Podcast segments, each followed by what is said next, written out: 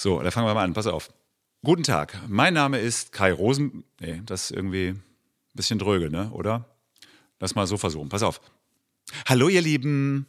Nee, das irgendwie auch. Passt nicht, ne? Irgendwie so zu mir. Ja, aber jetzt.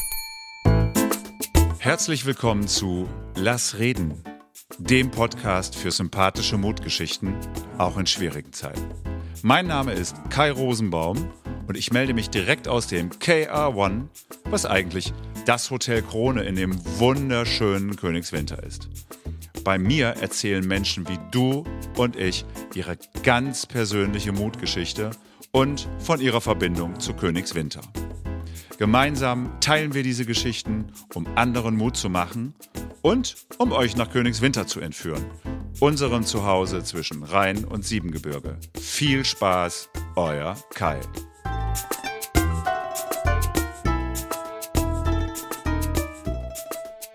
Ja, mit wem spreche ich heute überhaupt hier? Folge 2. Ich spreche heute mit der Clara Wengel.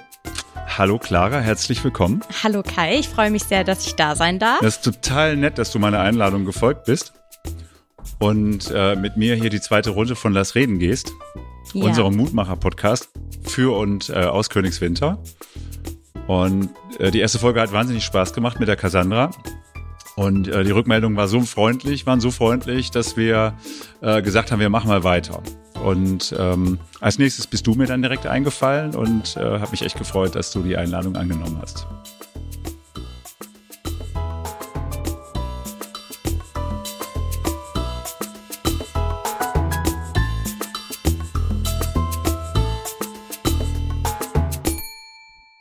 Geht's dir gut?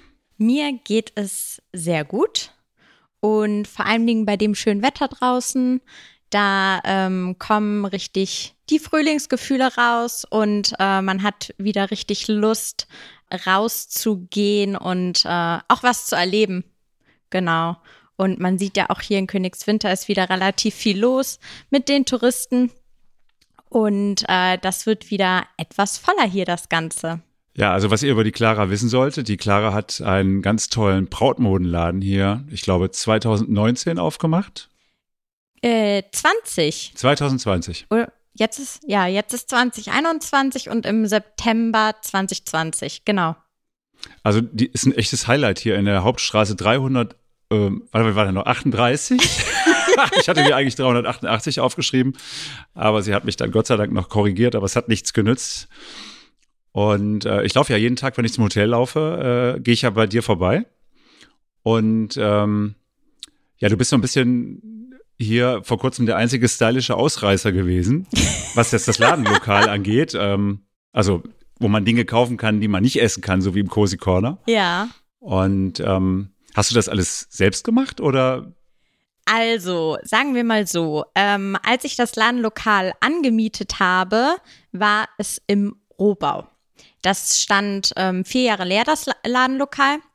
Da war zuletzt eine Apotheke drin und dann, äh, wie der Zufall es so wollte, bin ich an einen super lieben Vermieter gekommen, der mich gefragt hat, was ich da gerne reinmachen würde und der auch sehr lange gesucht hat für jemanden oder jemanden gesucht hat, äh, zu dem das Ladenlokal passt. Und der hat mir dann die Möglichkeit eröffnet, im Rohbau ähm, das so zu gestalten, wie ich das gerne hätte den Feinschliff, also die Einrichtung, Dekoration, wie die Wände gezogen werden, habe ähm, ich gemacht oder auch machen lassen. Aber ich hatte auch ganz tolle Unterstützung dabei, im größten Teil von Architektin.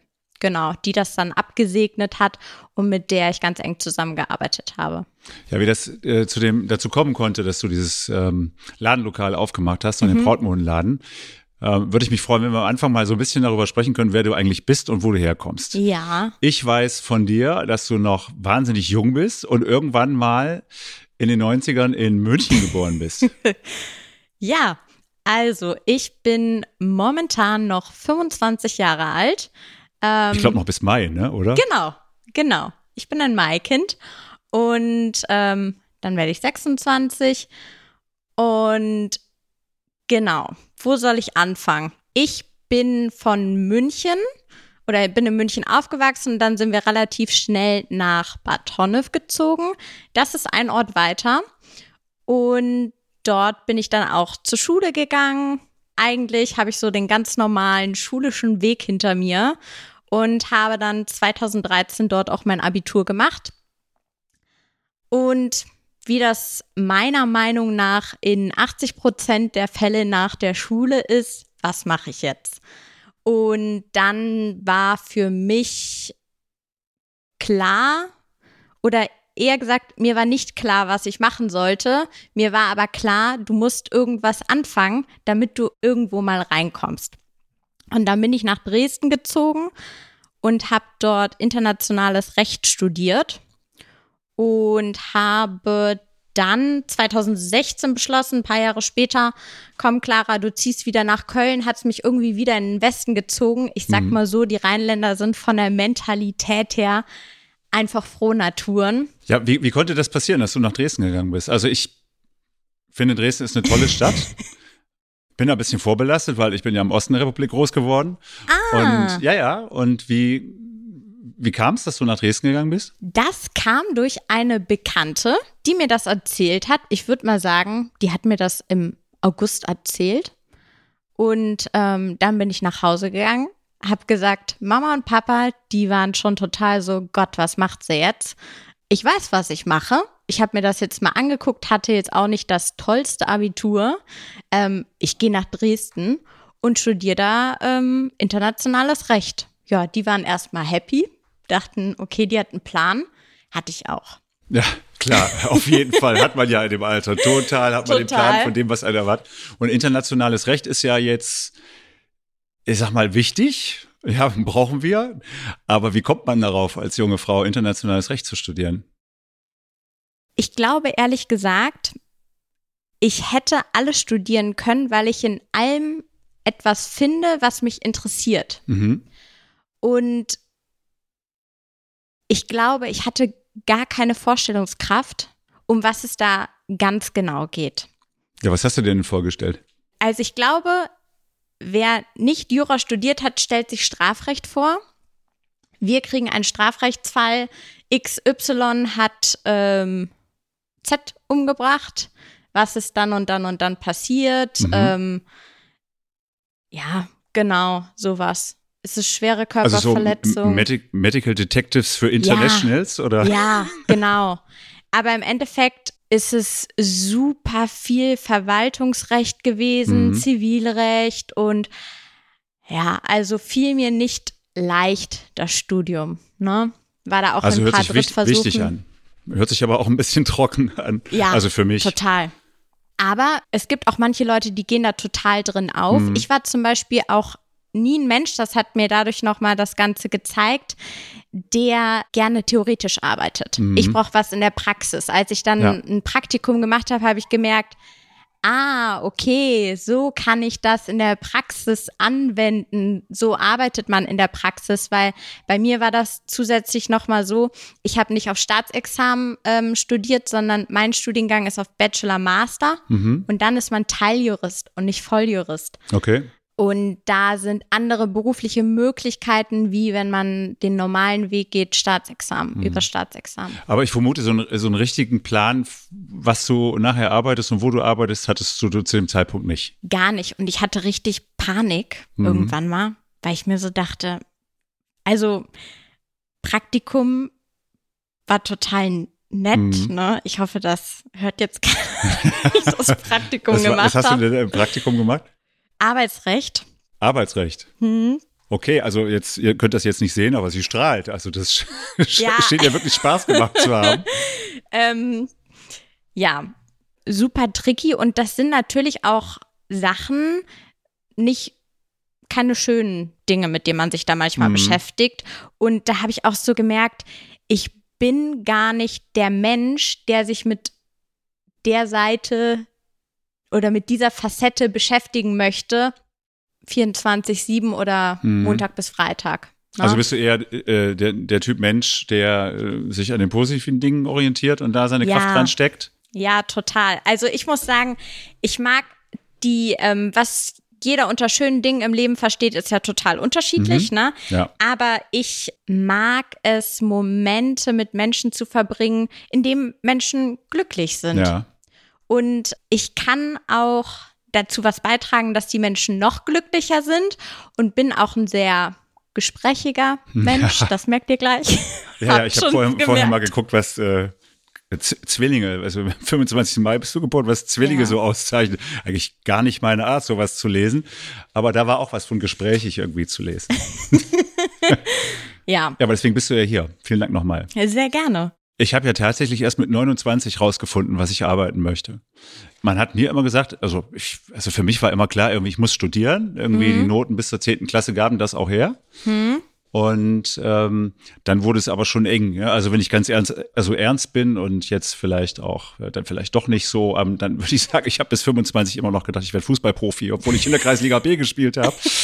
ähm, äh, das war jetzt nicht wirklich ernst gemeint, aber ich hatte echt keinen Plan lange, was Ja. ich machen wollte. Ich wusste, ich habe äh, Spaß an vielen verschiedenen Dingen. Ähm, körperliche Arbeit macht mir Spaß und äh, vor allen Dingen auch, ähm, wie du das auch beschreibst, praktisches Arbeiten, äh, Learning by Doing lag mir viel mehr als das Lernen aus Büchern. Mhm.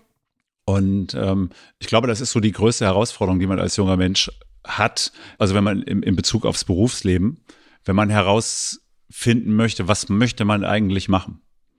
Ja, Total. und sich dann selbst im Arbeitsleben so vorzustellen und zu sagen, das ist genau der Job und da sehe ich mich unheimlich schwierig. Ich habe alle möglichen Praktikas gemacht. Ähm, Also darf ich gar nicht erzählen, was ich ich bin drei Jahre Pizzataxi gefahren. Also ich habe damals schon in der Convenience Logistik gearbeitet. Heute äh, Food-Auslieferung ja großes Thema. Ja, hat auch total Spaß gemacht, aber ich habe lange nicht gewusst, was ich machen will. Deswegen ist das, finde ich das toll, dass du in, dein, äh, in deinem äh, jungen Alter schon ähm, so weit bist.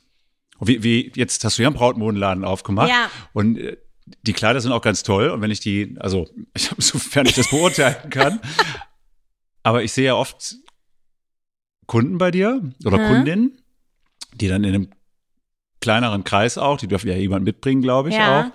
Und dann steht dann irgendwo auch Glas Prosecco oder ähm, Mhm. Shampoos oder was es da Mhm. auch immer gibt. Und die sind alle immer gut drauf und Ja. die strahlen immer alle. Und ja, jetzt, wie, wie kam es zu dem Brautmoden-Thema? Also, ähm, dann bin ich nach Köln gezogen und habe beschlossen, dann schreibst du in Köln deine Bachelorarbeit fertig. Und ähm, während meines Studiums habe ich ganz viel als Hostess gearbeitet. Mhm. Und da habe ich gemerkt, dieser Kontakt zu Menschen und ein Produkt zu verkaufen, finde ich so ein fast negativ angehauchtes Wort. Ich weiß nicht warum, aber Aber du find, also äh, gefällt es dir, ein Produkt, etwas Haptisches zu haben, was man äh, einem Kunden zeigen kann und Ja. äh, sagen kann, ich sag's jetzt mal platt, hier kauft das, das ist so toll, weil eins, zwei, drei, ich muss hinter dem Produkt stehen. Ja. Ich kann nichts verkaufen, wohinter ich nicht stehe. Und vor allem Dingen, sobald ich merke, der Kunde ist gar nicht für dieses Produkt, äh, äh, die passen nicht zusammen, Produkt und Kunde, ist die Luft raus. würde ich sagen, bin ich auch immer ganz offen und ehrlich und sage so, hey, ich merke, Sie suchen was ganz anderes. Mhm. Ähm, wir können noch mal das und das ausprobieren. Ich kann Ihnen noch das und das anbieten. Aber ich denke, Sie suchen das und das. Was bei mir, mir auch aufgefallen ist, ich kann Sachen gut in Worte fassen, die der Kunde nicht in Worte fassen kann, was Ah. er sucht. Zum Beispiel, hast du da ein Beispiel für mich? manchmal stehen Kundinnen bei mir vorm Spiegel und bei mir geht das so. Wir probieren unterschiedliche Kleidertypen aus, weil wenn man nur eine Stilrichtung ausprobiert, ist es super schwierig. Dann kommt man später auf die Idee und sagt, Mensch, hätte ich noch mal das oder das Mhm. ausprobiert. Und so kann man sagen, hatte ich an, hat mir doch gefallen, hätte ich gar nicht gedacht. Mhm. Oder hatte ich an, konnte ich ausschließen aus meinem Kopf raus. Und manchmal steht dann äh, eine Kundin vorm Spiegel und sagt, ähm, hm, ich, ich weiß nicht, was es ist, Mhm. aber irgendwas stört mich an dem Kleid. Und ich kann die richtige Frage stellen, um den Weg dorthin zu finden, was ist es. Und so kann ich natürlich auch der Kundin dann weiterhelfen. Was suchen wir hier gemeinsam? Ja, also das ist, ähm, Ich versuche jetzt hier als Mann an dem Thema anzudocken. ich, wir sind auch gerade schon wieder vom Thema abgekommen. Ja, ich bin aber, aber nee, nee, ich finde ich find das cool. Ich habe, ähm, ich gebe es ja zu, ich shoppe auch gern Klamotten und ich habe ähm, ganz lustig, ganz lustiges Schild gesehen letztens und ich muss euch ja. das, ich muss das hier unbedingt mal vorlesen, was da drauf stand. Ähm, das war in Holland in einem Laden. Da haben wir äh, Dinge fürs Hotel gekauft und jetzt muss ich noch mal gucken, was da stand. Pass auf. I could give up shopping, but I'm not a quitter. ja, sehr gut. Also das trifft es ungefähr. Ja. Und ja, jetzt hast du diesen Brautladenmoden aufgemacht. Mhm. Und das ist ja schon ja eine gewisse spezielle Richtung. Also da kommt ja jetzt auch nicht jeder drauf. Ähm, und ich glaube, da muss man ja irgendwie auch eine Beziehung zu haben. Ja. Wie, wie, wie kam es dazu? Ähm, super lustig. Im Nachhinein hört man ja manchmal Geschichten von Leuten, die irgendwie einen Traumberuf gefunden haben und ja. das eigentlich eine total rot, ein roter Faden im Leben ist. Ja. Mir war der aber nie bewusst. Okay. Also ich habe als Jetzt Kind schon Brautmodenläden, wenn ich ein Fenster gesehen habe, wo ein Brautkleid drin war. Das war nicht so, dass ich als Kind gesagt habe, oh mein Gott, ich möchte Prinzessin sein und so ein Kleid anziehen. Ja, genau. Diese Kleider haben es mir einfach angetan. Mhm. Und auch als ich älter wurde, also wenn ich zum Beispiel durch meinen Laptop gehe und Bilder von 2011 sehe, wo ich 16 Jahre alt war, das Einzige, was ich mir da, ich weiß nicht, ob es damals schon ein Screenshot war oder so, aber was ich mir abgespeichert habe, was ich immer in meiner Historie sehe, sind Brautkleider. Und dann ähm, bin ich durch die Kölner Innenstadt gelaufen, nochmal zurück, mhm. als nach Köln gezogen bin und hatte irgendwie genug von diesem Hostess mal so, mal mhm. so arbeiten. Ja. Und gehe an einem Brautmodenladen vorbei und sehe Aushilfe gesucht. Und ich glaube, ich habe in meinem Leben noch nie so ernsthaft und voller Willensstärke eine Bewerbung geschrieben. Also ich habe da super emotional und nicht dieses 0815 anschreiben. Mhm. Ich bin sehr zuverlässig. Ja, genau. Pünktlich bin ich auch. Pünktlich bin ich auch. Ja. und ich bin nicht unangenehm gesellig. Und, da habe ich einfach meine Geschichte so runtergeschrieben. Ja. Und da ist mir das dann auch wieder eingefallen, einfach, dass ich ein Fable für Brautkleider habe. Ja. Und dann konnte ich dort tatsächlich als Aushilfe anfangen. Mhm. Und ich dachte mir nur nach dem ersten Wochenende, das ist körperlich super anstrengend, was man nicht denkt. Ich glaube, die sind schwer, die Kleider. Die sind ne? richtig schwer, die ja, ja. Kleider.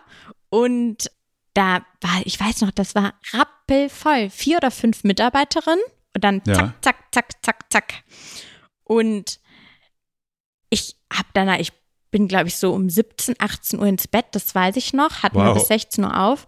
Okay. Und dann dachte ich mir, so muss sich das anfühlen, wenn man sowas gefunden hat, wo man sagt, so, boah, das macht mir richtig Spaß. Ich habe keine Minute gemerkt, ja.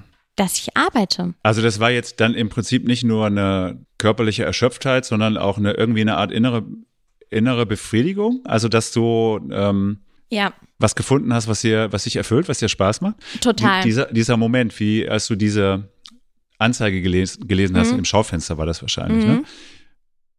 War das so ein ganz besonderer Moment, wo, warum frage ich? Weil mir die Idee hier kam, ähm, in die Krone zu gehen. Ja. Das war so ein ganz einzigartiger Moment. Dieses, dieser Gedanke, der stieg in einer, einer affenartigen Geschwindigkeit mit einer mhm. unglaublichen Intensität in mir mhm. auf und war, war plötzlich da und war so gewaltig. Und ich wusste in dem Moment, was ich machen will. Das war so krass. Super schön. War das bei dir auch so ähnlich? Ich versuche mich daran zurückzuerinnern und ich muss sagen, ich weiß nur noch, wie ich meiner Mutter erzählt habe, ich habe mich jetzt in einem Brautmodenladen beworben und wenn die mich mit der Bewerbung nicht nehmen, weiß ich auch nicht. und ähm, da war ich mir der Sache schon so sicher.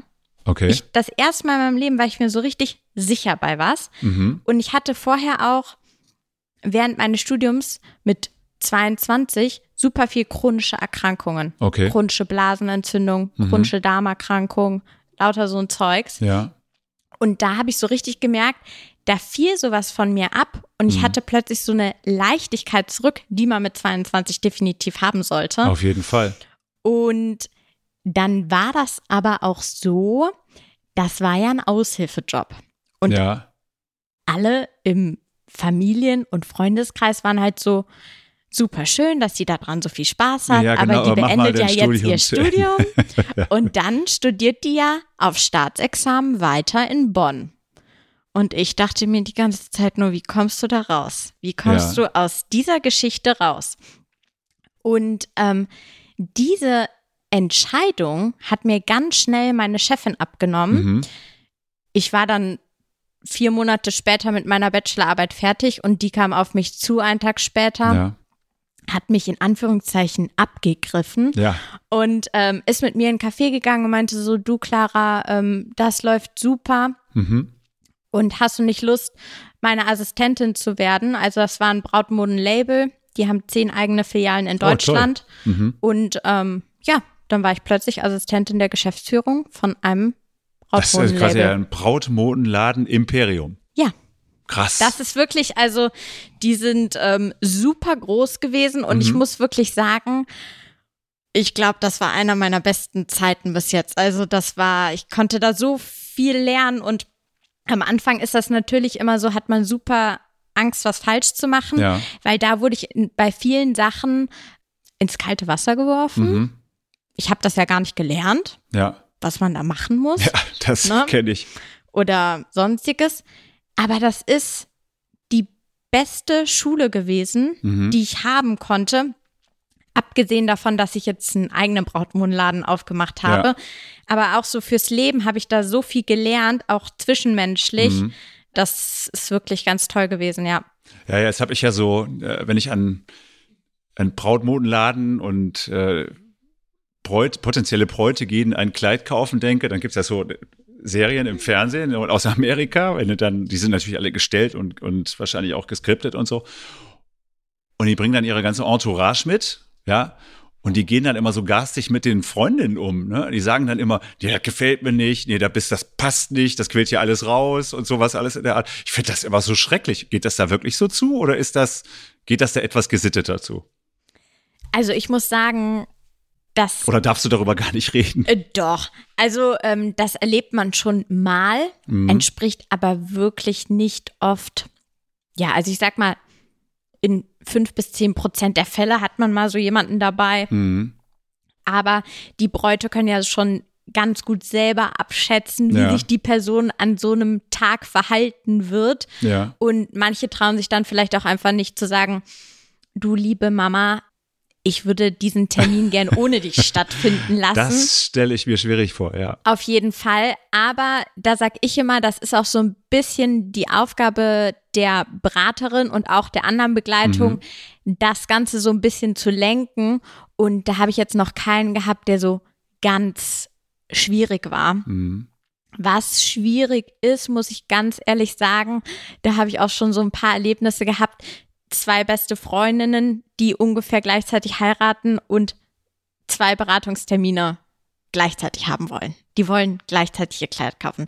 Das geht nicht gut, aber das ist auch wieder eine andere Ja, ich stelle mir gerade vor, die eine will dann genau das gleiche Kleid haben wie die andere, weil sie denkt, das passt mir doch viel besser. Oh, wei, oh, wei, oh, wei. Also das ist, ähm, ich weiß nicht, woran das liegt. Sind wir auch noch nicht drauf gekommen. Aber das ist dann manchmal, da geht's dann so um ein bestimmtes Kleid. Und wir sind Menschen, keiner sieht gleich aus. Und Ja, aber ich, ich, ich glaube, das gibt's, dass Menschen plötzlich den gleichen Pulli gut finden wie die beste Freundin und dann darüber Streit entbrennt. ja, Ich glaube, ich, ich kann mir das vorstellen. Ich habe das so noch nicht erlebt. Ganz wichtig hier zu sagen. mhm. Aber ich kann mir das gut vorstellen. Ja. ja. Und ich sag mal so, wenn man wirklich beste Freundinnen ist, dann sagt die eine halt irgendwann, hör mal zu, weißt du, keine Ahnung, Lisa, das ist dein Kleid, ich Ja, ja. merk das, ich suche mir was anderes Ja, aus. das ist ja auch wirklich ein krasses Thema. Und jetzt hast du mir auch erzählt, dass du vier Brüder hast. ja, Wie, also, wie, wie wächst man überhaupt auf mit vier, mit vier Geschwistern? Also ich, oder mit vier weiteren Geschwistern. Also ich habe äh, eine Halbschwester, Mhm. Mit der bin ich nicht aufgewachsen und ich habe äh, eine Stiefschwester, die, ähm, mit der ich auch nicht aufgewachsen bin, Mhm. äh, in dem Sinn, die ich aber beide äh, sehr lieb habe. Mhm. Aber wenn man jetzt quasi, ansonsten bin ich verwöhntes Einzelkind. Und wenn ich mir vorstelle, man ist fünf Kinder zu Hause. Also kannst du mir mal ein Bild davon geben, wie sich das für das einzige Mädchen darstellt? Das ist super toll. Also ich muss wirklich sagen, ich glaube, dass Also liebe, einer. ich unterbreche jetzt hier Ja. mal die, die Clara. Also liebe Brüder von Clara, sie hat jetzt, als sie das gesagt hat, wirklich gelächelt. Sie meinte das ganz ehrlich. ja, so. Zwischenton Ähm, aus. das ist, glaube ich, einer der besten Sachen, die mir passieren konnten, ganz früh oder von Anfang an in meinem Leben, Mhm. weil, also erstmal viele sagen immer, oh mein Gott, vier Brüder, du tust mir so leid, das muss ja so hart gewesen sein. Und erstens ist das mit Brüdern so, dass die meistens die kleine Gesch Schwester, also ich habe drei ältere und einen jüngeren, beschützen möchten Mhm. und man auch super verwöhnt wird ähm, von seinen Brüdern. Und zweitens ist immer jemand zu Hause. Man kann sich immer austauschen Mhm. und man hatte natürlich drei, die sich vorher das erkämpfen mussten. Wie lange darf ich wegbleiben? Ah, okay, alles klar. Ähm, was darf man so? Wann darf man das erste Mal alleine in Urlaub fahren? Und Ja. ich muss wirklich sagen, meine Eltern waren tiefenentspannt mit uns fünf Kindern. Mhm. Ähm, Respekt. jeder kann, konnte das machen, wo er Lust drauf hat. Jeder hatte die Möglichkeit, äh, sich so zu entfalten, wie er wollte. Wir hatten das Glück, ein großes Haus, großen Garten zu haben. Und es war immer super lustig und es war immer so, dass jeder von uns nochmal seine Freunde mitgebracht hat, weil alle wollten immer zu uns, weil da so viel los war. Ja, das kann ich mir vorstellen. Ja. Und was ich dadurch gelernt habe, ist ganz schnell zu essen, weil man immer noch Angst hat. weil man immer noch Angst hat, dass der andere Das gleich um die gut. Ecke kommt. Und ähm, ja, das ist heute noch so, wenn wir bei unseren Eltern sind. Äh, der erste Blick geht in den Kühlschrank und dann, ah, der andere war schon da. Ja. Ja. Also ich kann ja jetzt mal so aus dem Nähkästchen plaudern, das ist nicht nur so, wenn man zu sieben zu Hause ist oder fünf Geschwister. Das ist ähm, bei uns auch nicht anders, wobei meistens ich im Verdacht stehe, irgendwas weggegessen zu haben. Ob das nun ähm, das Eis ist oder eine Schokolade. Und ähm, ja, mir wird dann auch regelrecht verboten, bestimmte Sachen zu essen, weil die doch für die Kinder sind. Eieiei. Ja, ja, da ist so, da kann ich auch immer noch dazulernen. Aber ja, ja, das ist auch so mit diesem Blick im Kühlschrank, äh, besonders jetzt in der äh, Corona-Zeit. Mhm. Also ich, ich bin ganz ehrlich, ich gehe hier bestimmt einmal am Tag, dann äh, letztes Jahr in dem ersten Lockdown, als ich auch äh, zu Hause war. Jede Stunde einmal in Richtung Kühlschrank, mach die Tür auf und guck einfach mal nur rein, was da so ist. Und Total. Wird irgendwelcher Mist gegessen. Ja. Und ähm, aber ja, wenn, aber wie, wie ist das überhaupt, wenn ihr dann äh, einkaufen, also wenn dann eingekauft wurde für, für sieben, für sieben Personen? Also wenn wir einkaufen, dann sind, ist das für, für vier. Äh? Und das sieht immer schon aus, also wir bräuchten meistens zwei Wagen. Und da wir viel Obst essen, sieht das immer aus, als, würde, als würden wir ein Zoo füttern. Wie ist das für sieben Personen? Gute Frage. Ich weiß gar nicht mal, ob ich mich da so dran erinnern kann. Oder obwohl meine Mutter war, glaube ich, viel beschäftigt mit Einkaufen. Und man muss dazu sagen, ein Bruder von mir ist sehr fitnessaffin damals schon gewesen. Mhm. Und da ist Milch durchgelaufen. Unglaublich. Oder auch Eier. Und ja, meine anderen Geschwister sind ja auch nicht von Traurigkeit, was das Essen angeht. Also ich glaube, da ist schon sehr, sehr viel durchgegangen. ne? Also wenn ich uns, wenn ich mir das Nutella-Glas, Nutella war so der, Ja. zwar immer da bei uns. Mhm. Ich glaube, wir haben so in der Woche zwei, drei Nutella-Gläser gegessen. Ja. Krass. Delikatesse bei uns in der Familie ist Nutella-Quark, Quark und Nutella drin. Ja. Und ähm, ja, Habt ihr denn dann auch so Großfamilien Spieleabende gemacht? Oder äh, wie, wie darf ich mir das vorstellen? Jetzt, jetzt lacht sie wieder so. Oder wie, was, was ging da so ab? Oder habt ihr alle zusammen Fußball gespielt oder was habt ihr gemacht? also Spieleabend, der würde, glaube ich, heute immer noch nicht gut enden. Meine Geschwister sind alle sehr impulsiv. Ich inklusive in Okay. der Familienkonstellation aber nur. Mhm. Und meine Geschwister sind alle super sportaffin und wir haben immer super viel Badminton, Fußball, Ah. Volleyball und sowas gespielt. Und ähm, wir sind viel in Urlaub gefahren. Genau. Seid ihr dann im, im positiven Sinne so eine, so eine Wettkampffamilie? Ging es dann auch darum, nicht zu verlieren beim Badminton? Und Ja, also sagen wir mal so, wir haben einen Bruder, der ist sehr, sehr sportlich und da weiß eigentlich jeder so, da habe ich keine Chance gegen. Und der hat sich aber gefühlt alle halbe Jahre was gebrochen. Und dann, äh, ja, nee, also Wettbewerb war bei uns gar nicht, auch nicht irgendwie, was jetzt äh, beruflich oder so angeht, Mhm. weil jeder einen ganz anderen Weg eingeschlagen hat. Mhm. Und das haben unsere Eltern uns zum Glück auch nie vermittelt. Also wir mussten nie gute Noten mit, also das hört sich jetzt schlimm an, ne? Ja, also nicht, dass meine jetzt Eltern jetzt hier denken so, ähm, nee, wir mussten, kann ich ja auch so sagen, Ja, ähm, wir mussten nie gute Noten mit nach Hause bringen. Es war wichtig, dass wir bestehen Mhm. und wir mussten nicht alles gut können. Mhm. Für meine Eltern war das wichtig, dass wir aufs Gymnasium gehen Mhm. und Einfach um die Chancen zu wahren, irgendwie, oder? Genau, dass wir einen Mhm. Schulabschluss haben und uns danach alle Möglichkeiten offen sind und auch so ein bisschen ähm, persönlicher Umgang. Mhm. Und dann ähm, wurden uns aber viele Wege aufgezeigt, eigentlich, was wir machen können, obwohl Mhm. das dann schon, weil mein ältester Bruder dann diesen, sag ich jetzt mal, klassischen Weg eingeschlagen hat und sehr zielstrebig war und darin auch immer noch super glücklich und gut ist, haben wir kleineren Geschwister uns natürlich auch gedacht, so, oh, äh, vielleicht sollten wir danach ziehen mit einem Studium oder sonstiges, Mhm. aber da haben wir anderen relativ schnell gemerkt, also die meisten von uns haben auch ein abgeschlossenes Studium, aber das ist jetzt, äh, hat nichts auszusagen. Ja. Ja, ich habe früher immer gedacht, ähm, man müsste irgendwie ein Studium haben, um im Leben äh, beruflich erfolgreich zu sein. Und jetzt bin ich natürlich ein paar Jahre älter als damals und weiß es heute besser und ähm, wünschte mir ehrlicherweise auch, dass ich das noch eher gewusst hätte, als, äh, als ich dann äh, rausgekriegt habe. Aber ich denke, äh, und das wirst du wahrscheinlich auch bestätigen können, dass es das Wichtigste ist, zu, was zu finden, woran man Spaß hat. Total. Also ich würde auch super vielen einfach empfehlen. Also ich sage immer, man muss irgendwas machen.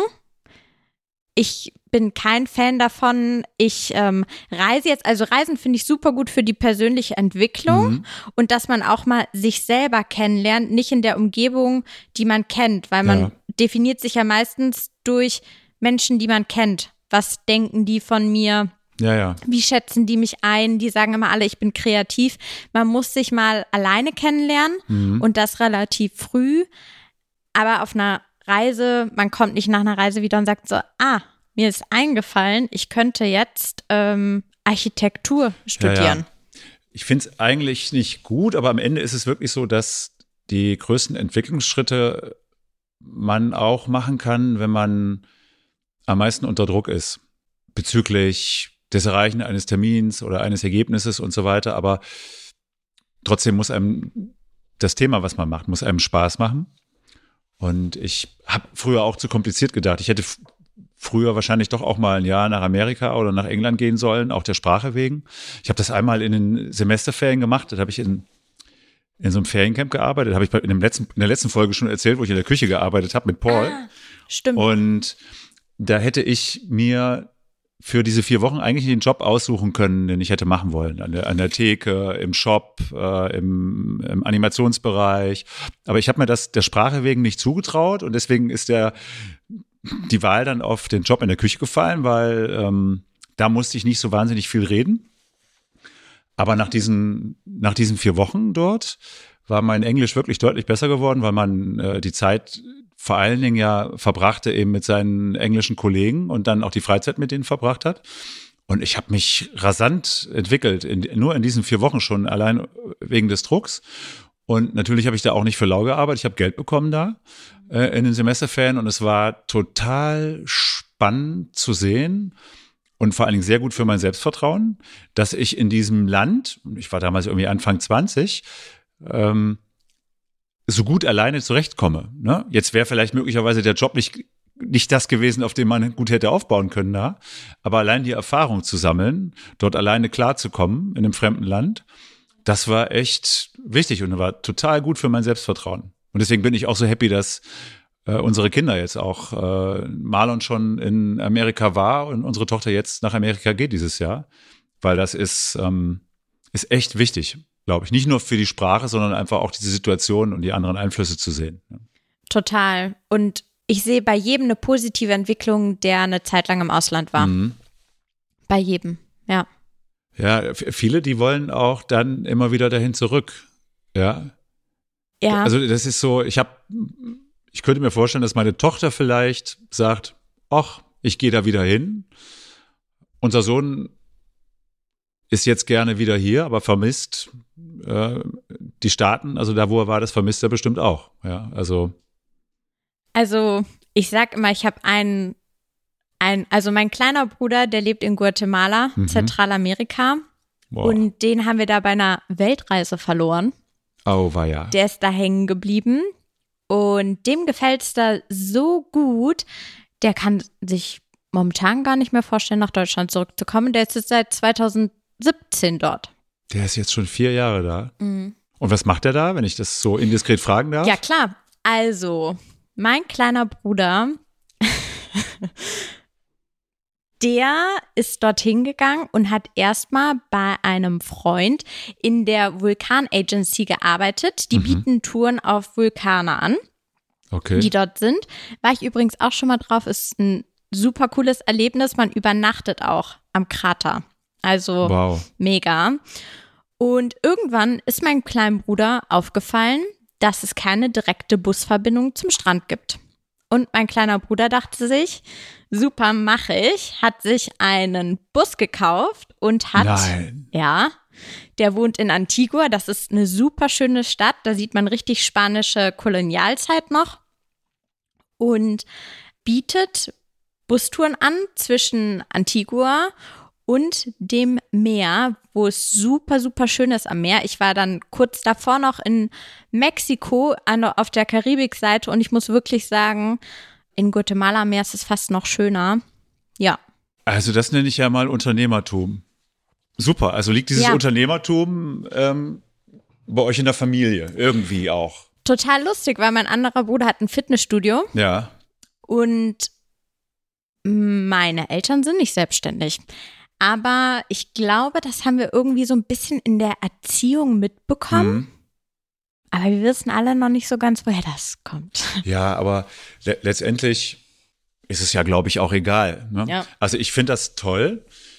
Wir versuchen unseren Kindern irgendwie auch mitzugeben, äh, unternehmerisch zu denken und auch ähm, äh, mal nach links und nach rechts zu gucken und aktiv zu sein und äh, immer auch so ein bisschen zu empfehlen, doch eher die größere Herausforderung anzunehmen als die äh, kleinere. Aber die machen das auch schon extrem toll. Ich mhm. habe letztens, meine Tochter hat das Aufnahmegespräch mit der amerikanischen Schule mhm. gehabt in Englisch. Was sonst? Und sie wollte auf keinen Fall, dass ich dabei bin und höre, wie sie Englisch spricht. Ich akzeptiere das dann auch und habe sie da alleine gelassen. Und aber habe mich dann wieder ans Zimmer rangeschlichen und habe an der Tür gelauscht. Alter Falter, habe ich gedacht, die spricht so gut Englisch. Das war total, total krass. Ich war total überrascht, weil sie guckt auch auf Netflix äh, meistens die Sachen schon auf Englisch. Mhm. Und gut, sie hatte dann hinterher das Problem, dass ich zu ihr gesagt habe, du sprichst schon so gut Englisch, du brauchst gar nicht mehr nach Amerika zu gehen. Das war nur ein ganz kurzer Blick, der das äh, war ja auch nur ein Spaß. Aber ähm, ja, ich denke, dass es wichtig ist, sich äh, Herausforderungen auch zu suchen. Und jetzt hast du da in diesem Brautmodenladen gearbeitet. Und wann kam der Moment, dass du gesagt hast, du könntest das vielleicht auch selbst machen? Ich sag mal so, ich bin in die Läden gegangen und habe mich diesen Läden so verbunden gefühlt, mhm. dass das in meinem Herzen waren das meine Läden. Also nicht jetzt ja, ich verstehe das dass schon. das jetzt meiner mhm. Chefin irgendwie so damals äh, ne? Nee, nee, gar nicht. Streite ich immer, wollte gar nicht. Aber ähm, ich habe da so viel Herzblut reingesteckt und ich war so dabei und ich bin nach Hause gegangen, war total beflügelt Mhm. Und mich konnte jeder jederzeit anrufen und ich hatte das alles im Kopf. Ich habe auch das erste Mal das Gefühl gehabt, Mhm. ich kann mir was merken. also das war total skurril. Das fing schon bei mir in der Grundschule an. Das ist erstaunlich Ich von jemandem zu hören, der Rechts studiert. Also ich, ich habe selten mir so Sachen wirklich ernsthaft langfristig merken können. Mhm. Und jetzt, ich kann einem heute noch gefühlt jede Artikelnummer sagen, wenn ich ein Kleid sehe, jeden Kunden, welches Kleid passt dazu, welche Möglichkeiten gibt es. Wir haben dann auch ein neues Kassensystem eingefügt, dass Mhm. ich ähm, sozusagen die Schulungen für die Mitarbeiter gemacht habe Ja. und die Schnittstelle war zu den IT-Lern. Und ich kenne das jetzt noch in- und auswendig. Toll. Also warst du die lebende API sozusagen zur, äh, zu den IT-Lern. Ja, ja. Ja, das- Schnittstellen sind wichtig. Ja. Und irgendwann hast du gesagt, das kann ich auch. Oder das mache ich selbst auch. Ähm, sagen wir mal so, ich habe immer diese Idee gehabt und ähm, ich habe gemerkt nach drei Jahren, da kommt, also ähm, ich wollte dann immer ständig weiter diesen Lernprozess haben. Mhm. Ich wollte nicht stehen bleiben. Ich wollte immer das und das und dann kam das neue Kassensystem und dann kam neue Kollektion, alles. Und da habe ich gemerkt, da kommt nicht mehr viel. Und dann hatte mein Bruder das Fitnessstudio gekauft. Mhm. Und dann meinte mein Bruder, Clara, weißt du was? Ich nehme dich mal mit zu meinem Unternehmensberater. Du erzählst ihm deine Idee und dann gucken wir mal ganz unverbindlich, was der dazu sagt. So, dachte ich mir, okay, erzählen kann ich. Naja, ein, ein Nein hast du schon, Ja kannst du kriegen, ne? Genau. Und da ist mir das erste Mal aufgefallen, das war total konkret, was ich wollte. Das, da war ein Konzept dahinter und mir war ganz bewusst, wie ich das machen könnte. Mhm. Aber für mich war das noch diese Selbstständigkeit, dachte ich mir, wo fängst du an? Haben Ja. wir uns ja schon vorher mal drüber unterhalten. Ja, ja. Dieser erste Schritt ist entscheidend und da war ich so dankbar dafür. Mein Bruder hat mir den fast abgenommen, Ja. weil ja, er das- hat mir das diesen. Termin gemacht. Ja, also ich weiß ja im Vorfeld so einer Folge nie, wohin die Reise hier geht, wenn wir beide miteinander, Mhm. also wenn ich jetzt, wo wir beide miteinander reden. Und ich glaube, dieses Gründenthema ist für viele äh, junge Leute auch äh, ein echt spannendes Thema. Ich, ich für meinen Teil habe lange auch zu kompliziert gedacht Mhm. äh, in dieser äh, Thematik, weil wenn man dann so aus dem, in die Medien geht und dahin guckt und ähm, diese Geschichten von den Einhörnern hört, ja, von den Unicorns, das riecht ja immer gleich nach Weltherrschaft. Ja, also hier wieder 10 Millionen eingesammelt und da 2 Millionen eingesammelt. Und das ist aber quasi nur so die Spitze eigentlich des Ei- Eisbergs, was Gründungen angeht. Ich glaube, viele denken, und so habe ich auch am Anfang gedacht, man denkt einfach zu kompliziert. Man hat den zehnten Schritt schon vor Augen und ist nicht in der Lage, dieses große Ziel irgendwie in kleine Häppchen zu schneiden. Und war das bei dir dann so zu dem Zeitpunkt auch so oder hat sich das geändert dann in dem Moment, wo du mit dem Unternehmensberater gesprochen hast und darüber gesprochen hast, wie, was jetzt eigentlich konkret zu tun wäre? Danach war es eigentlich noch viel komplizierter. Okay. weil der mir dann gesagt hat, was das bedeutet, abseits von meinem Konzept. Mhm. Also bei mir war es auf jeden Fall so, ich musste einen Businessplan schreiben, Mhm. was ich auch jedem empfehlen würde, der das Startkapital hat, aber beim Schreiben, wenn man sein Konzept auf ein Papier bringen muss, wird Mhm. einem auch einiges noch klar und sagt, denkt Mhm. sich so, das ist nicht, das ist nicht, das passt nicht Mhm. zusammen. So. Und da war so viel, dann habe ich, dann dachte ich mir, oh Gott, dann musst du ähm, das beantragen. Dann brauchen wir das, dann brauchen wir das. Und hoffentlich sagt die Bank, das ist eine gute Idee. Ja. Und ähm, hoffentlich finden wir überhaupt eine Bank, die mir einen Kredit geben Ja. will.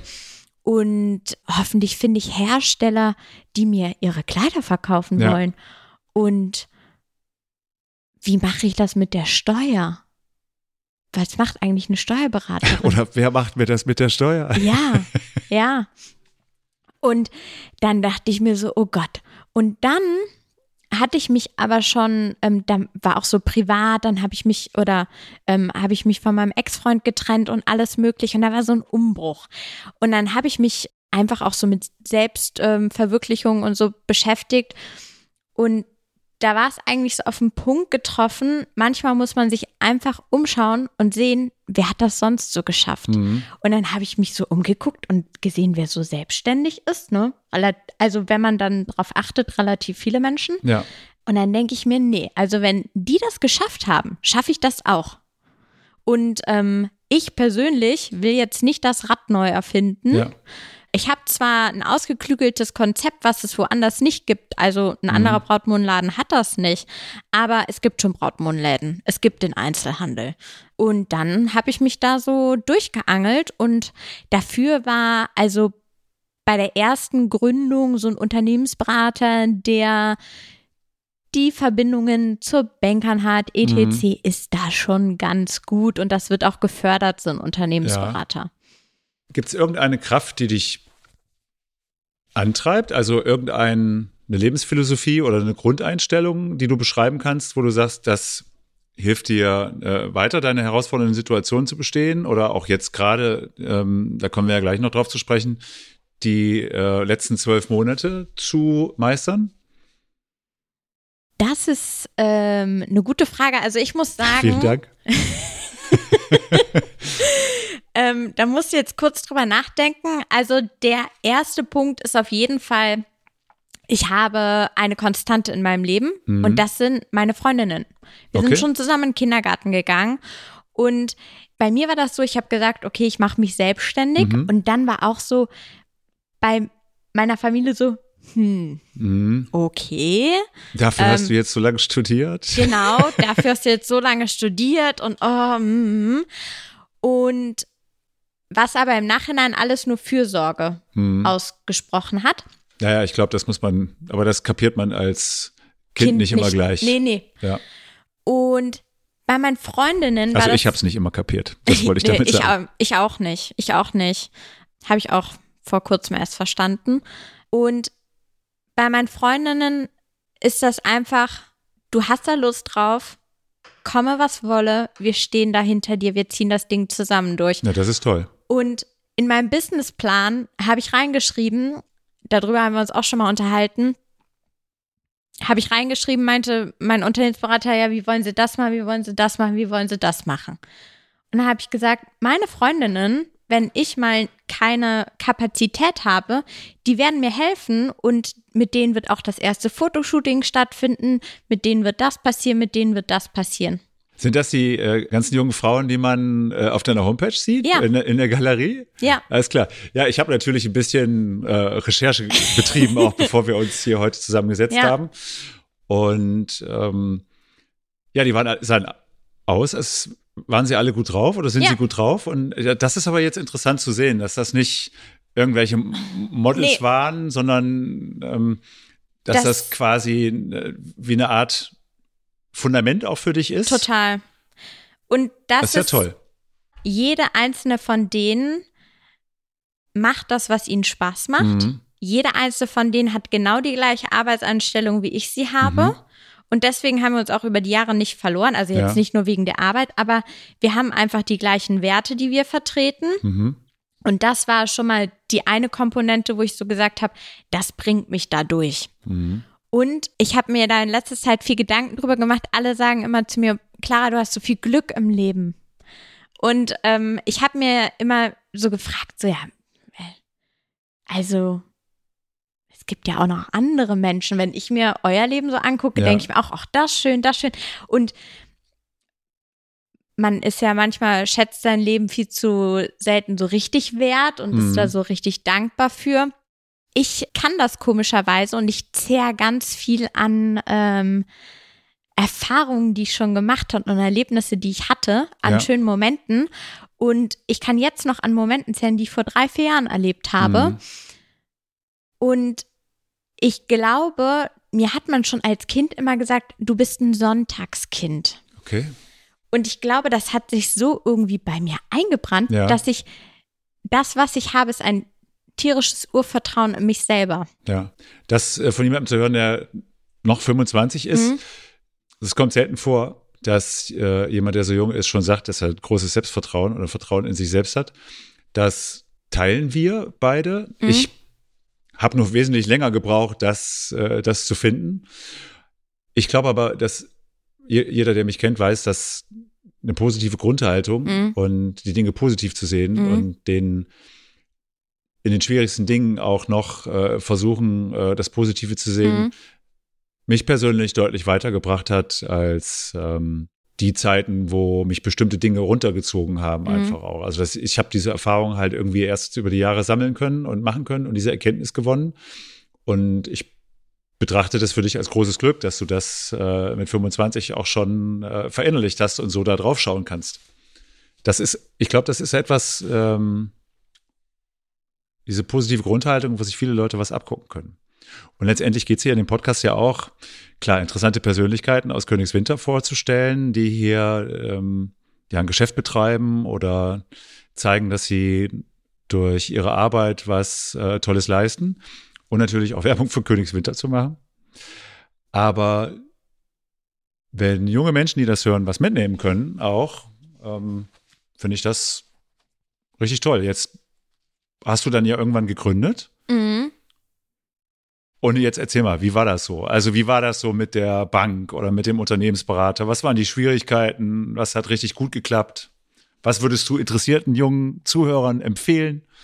Oder auch anderen Leuten, die sich noch selbstständig machen wollen? Also, bei so einem Bankgespräch ist natürlich immer so, okay, wie funktioniert das? Damals war ich vier, 23, 24? Nee, 24 und dachte mir so, Gott, die denkt sich jetzt bestimmt, ich selber zum Beispiel habe nie das Gefühl, dass ich so jung bin. Andere Menschen sagen mir das immer, oh, du bist noch so jung, du bist noch so jung. Ich glaube, das hängt mit der Perspektive des Einzelnen zusammen. Ja, total. Und ich, ich sitze da immer und denke mir so, ah ja, die gucken mich ja jetzt an und denken, ich bin 24, 25, 26. Ja. Und das war bei vielen Dingen so, die ich Mhm. angegangen bin. Das ist natürlich erstmal erst, das kennt ja jeder. Erster Blick, dann so, die. die will sich selbstständig machen. Und dann aber habe ich die Erfahrung gemacht, sowohl bei der Bank wie auch bei meinem Vermieter, wie bei jedem Einzelnen. Und das ist mir das allererste Mal beim Unternehmensberater aufgefallen. Die haben mich immer angeguckt danach und die waren ganz ruhig und haben immer gesagt, Frau Wengel, auch wenn das noch ein paar Details hat, woran man schleifen muss, Sie strahlen so, wenn Sie von dem Laden erzählen, dass man sich den ja schon vorstellen Ja. kann. Und da habe ich, das war mir selber immer nie so bewusst, dass ich das anscheinend so lebendig rüberbringen kann. Mhm. Und das hat mir auch super viel Mut gegeben dabei. Und natürlich sind dann so Sachen wie kurz bevor die Übergabe von dem Laden ist, kommt man da rein im Hochsommer, guckt an die Decke und denkt sich, oh Gott, da fehlt die ganze Elektroverkabelung, da müssen ja, da müssen ja die ganzen Spots dran und dann denkt man so, okay, irgendwem wird das aufgefallen sein. Und dann, nee, ist keinem aufgefallen. Hat einfach die Elektrotechnik, Mhm. also die Elektronik oben gefehlt. Und dann denkt man sich natürlich, oh Gott, der Zeitdruck und alles. Ja. Und klar, ich habe äh, mir überlegt zu gründen, bevor Corona kam. Dann war es auch ein bisschen, liefern meine Lieferanten rechtzeitig zur Eröffnung. Die Saison von Brautkleidern fängt Ja. immer im September an. Und da habe ich mir dann aber auch überlegt, okay, wenn die nicht rechtzeitig kommen, dann habe ich Second-Hand-Kleider mit ins Sortiment aufgenommen. Hast du also quasi aus der Not eine Tugend gemacht? Ja. Ja, das ist, finde ich echt, das ist extrem smart. Ja. Ja, weil ich habe mich auch mal gefragt, was, also viele Bräute behalten ihre Brautkleider ja für immer. Oder versuchen die dann an ihre Tö Töchter weiterzugeben. Ich glaube, das ist auch immer großes Konfliktpotenzial. Ja. Aber letztendlich ist es ja schade drum, wenn diese Kleider dann irgendwie nie wieder benutzt würden. Ne? Total. Also ähm, es kommt natürlich immer ein bisschen darauf an, sag ich, was es für ein Kleid ist. Ich persönlich bin äh, momentan dabei, Designer Secondhand-Kleider zu verkaufen. Mhm weil diese die Qualität haben, dass sie noch eine zweite oder dritte Hochzeit mitmachen. Und es kommt natürlich darauf an, äh, wie wurde das vorher geändert? Mhm. Kann das überhaupt noch einer anderen ja. Braut passen? Aber vom Prinzip her sage ich auch immer, verkauft schnell euer Brautkleid, dann ist das sozusagen noch im Trend, ja, ja. anstatt dass ihr kommt und sagt so, ich habe ein Brautkleid von 2004, hast du daran Interesse? Naja, ja. also ich sag mal so, wenn man in den es 90ern ist geheiratet auch nicht hat. so schlau, sowas so zu sagen. wenn man in den 90er Jahren geheiratet hat, hat man jetzt vielleicht wieder Glück, weil Puffärmel kommen jetzt gerade wieder. Ah, okay. Und, ich tue jetzt ähm, mal so, als wüsste ich, wovon du redest. ja, nee, aber, aber darunter kann ich mir schon was vorstellen, ja. Meine ähm, Vermieterin hat mir ihr Brautkleid von 1958 geschenkt.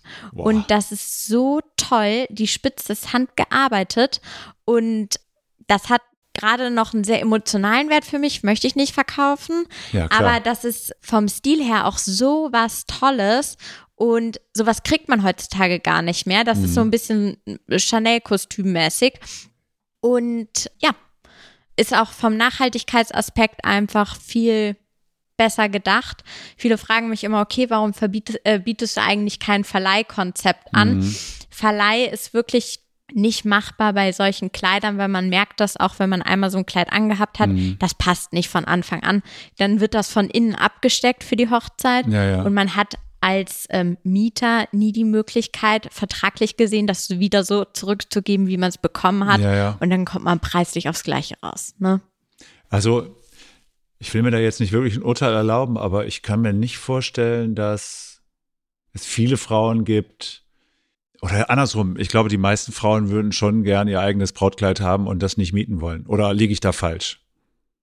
Es kommt immer mehr dieser Nachhaltigkeitsaspekt auf. Mhm. Ja, okay. Und ich habe jetzt gestern in Düsseldorf Kleider eingekauft bei einer Frau, die die Kleider auch in Düsseldorf schneidert und herstellt. Und mhm. alle Stoffe kommen aus Europa. Mhm. Und damit ich auch Neuware sozusagen habe, die diesen Nachhaltigkeitsaspekt mit aufnimmt. Und das mhm. ist ganz wichtig geworden, auch bei Brautkleidern. Manche sagen noch so, okay, bei Brautkleidern mache ich eine Ausnahme, aber ich merke das schon. Die Kunden interessiert das extrem. Aus was für Materialien ist das? Mhm. Weil man trägt das natürlich den ganzen Tag und wenn das aus Plastik ist, sage ich ja, jetzt ja. mal so, ne? Und ich persönlich bin auch ein super haptischer Mensch, achte da sehr drauf, wie fühlt sich das an. Und ähm, ich habe sehr ausgefallene Kleider mir ausgesucht, die mhm. man nicht überall bekommt. Ja. Und ähm, hat mir auch für viele Marken Exklusivrecht in Deutschland gesichert. Und deswegen, ähm, genau, also findet man bei mir eher sehr hochwertige Brautkleider und auch bald mit Nachhaltigkeitsaspekt. Ja, spannend.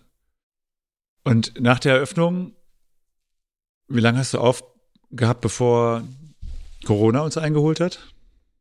Ich habe am 26. September eine Eröffnung gehabt mit 90 Menschen. Mhm, wow. Gott, das hört sich an wie aus einem anderen es Jahrhundert. Es war so spannend. Oh, das hört sich so schön an. Es war an. so spannend. Es war so toll. Das glaube ich. Ja, und oh. das war total lustig, weil super viele Leute meinten zu mir, oh Clara, ich dachte, wenn ich jetzt hier hinkomme, du bist total angespannt. Ich war tiefenentspannt. Toll. Und die, warum bist du denn tiefenentspannt? Meine ich, ist alles so geworden, wie ich mir das vorgestellt habe. Ja, Könnte schön. nichts anders sein. Ja, und dann, wie lange hatte ich auf? 16. Dezember oder sowas war das. Kurz vor Weihnachten haben die dann, glaube ich, zweiter Lockdown wieder zugemacht, ne? Mhm. Ja, genau.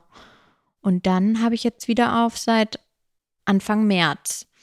Und wie machst du das dann jetzt? Also an dem Secondhand-Thema habe ich ja gelernt, du bist immer bemüht, aus, aus der schwierigen Situation auch das Beste zu machen und äh, kreativ zu werden? Oder ist das jetzt ein Geschäftsgeheimnis? Und darf ich darf nee, das nicht fragen? Doch, doch, du darfst darf nicht man drüber sprechen, ja. Ja, weil das interessiert mich ja. Also, ja. wie du die Situation meisterst jetzt. Also, im Februar habe ich schon damit angefangen. Oder fangen wir die Geschichte mal so an. Ich habe bei anderen Brautmodenläden gesehen, normalerweise mache ich das nicht. Ich gucke mir die Konkurrenz nicht an. Das bringt meiner Meinung nach bei einer am Anfang, wenn man sich selbstständig machen will, wichtig, mal nach links und rechts zu gucken, was gibt es da. Danach zieh dein Ding durch, so wie du es denkst. Du wirst dich zu sehr beeinflussen lassen. Aber dann ist das natürlich so, die Leute wissen, dass du einen Brautmodenladen hast und dann sagen die, guck mal, bei der und der, die hat jetzt einen Lieferservice für Brautkleider. Ja. Und nach der vierten Nachricht denkst du dir halt, das muss ich mir jetzt mal genauer angucken. Ja. Naja, habe ich dann getan und dachte mir so, ich persönlich kann das nicht für mich vertreten, weil ich finde, ich berate dann meine Kunden nicht zu 100 Prozent, so wie ich mir das vorstelle. Mhm.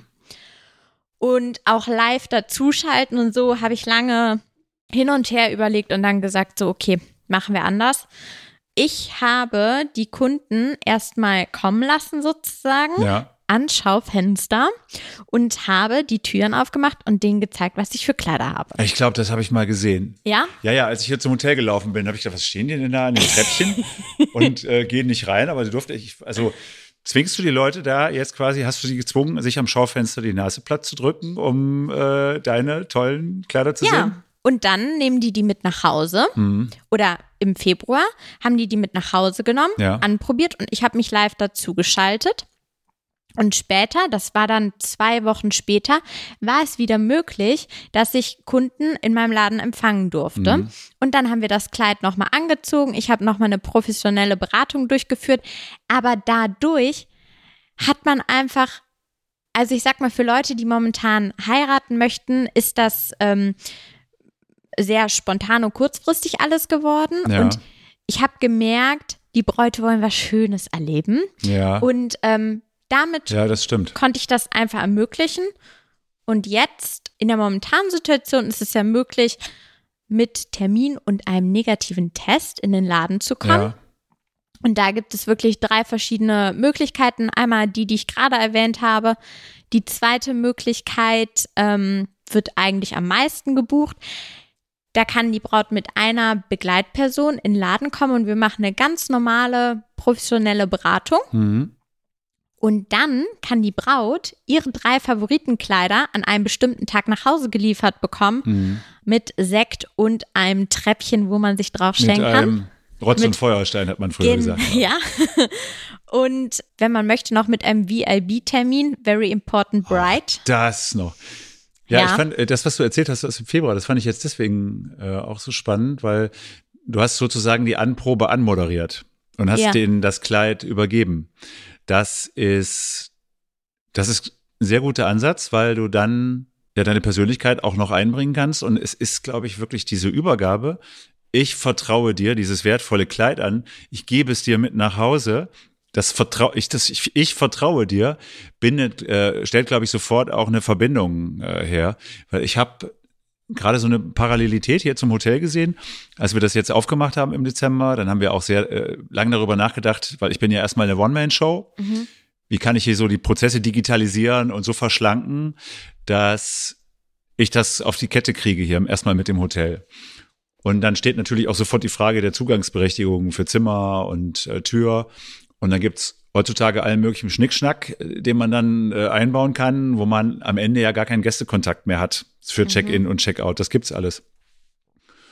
Und klar habe ich ein bisschen was gemacht, aber ich habe mich dann bewusst dafür entschieden, den Teil der Schlüsselübergabe beizubehalten. Also nicht auf eine Karte zu gehen, die sie irgendwo rausziehen, die Gäste, sondern ich vertraue ihnen den Schlüssel für mein Haus an Mhm. und für das Zimmer. Das ist ganz bewusst gewählt. Und da habe ich gerade dran denken müssen, dass du ähm, was ähnliches gemacht hast, als du äh, ähnliches getan hast, als du gesagt hast, du übergibst den ähm, das Kleid. Das ist so, wenn ich dem Gast dann, er könnte zwar jetzt zum Beispiel, das ist ein lapidarer Vergleich, der Gast könnte bei mir den WLAN-Code auch in der E-Mail finden, die ich ihm geschickt habe. Aber ich sag ihm das dann. Das ist wie wenn du noch eine Information zum Kleid dazu gibst, die er normalerweise auch in irgendeiner Broschüre finden könnte. Total. Ne, das ist, ich finde das total wichtig, eine emotionale Bindung zu seinem Mhm. Kunden oder seiner Kundin oder zu seinem Gast aufzubauen. Total. Und das ist ja auch langfristig dann erstmal. Ja. Ich habe ein Gesicht dazu. Ja, Und egal wie viel Geld, ich bezahle Geld dafür und da erwarte ich schon irgendwie also eine unterbewusste Erwartung von der Kundin oder vom Gast ja. auch, ähm, dass da persönlich was mit einspielt und ich denke, das geht dir genauso. Ich mag das auch einfach. Ja, ich, ich, liebe Kontakt, die, ne? den Austausch mit den, mit den Gästen. Das mhm. ist, ist mir schon oft passiert jetzt, dass Gäste sich mit mir eine Dreiviertelstunde äh, in der Rezeption oder hier beim Frühstück verquatscht haben ja, und zu spät zu ihrem Termin gekommen sind. Immer natürlich mit Maske, das ist ganz wichtig. Äh, wie auch wir beide. Wir haben heute wieder hier meinen berüchtigten Spuckschutz mit, ja. ähm, mit den ganzen äh, Post-its dran. Und, aber ich liebe diese, diese Interaktion mit den, äh, mit den Gästen, dieses sich unterhalten und äh, ich muss mich dann immer noch an den Kopf, also an die Nase fassen und ähm, mir klar machen, dass das jetzt so mein, mein Arbeitsalltag ist. Im, aber eigentlich ist es kein Arbeiten mehr. Ne? Ich habe immer gesagt, ich höre mit 50 auf zu arbeiten. Und das habe ich, das gesagt, als ich 30 war, da hatte ich noch gar nicht richtig angefangen, habe ich schon gesagt, mit 50 höre ich auf zu arbeiten. Und ich habe mir das sicherlich dann über die Jahre, als ich das gesagt habe, anders vorgestellt. Im Sinne von, ich mache nicht mehr die Arbeit, die alle irgendwie so als Arbeit bezeichnen, zu der man manchmal auch nicht gerne hingeht.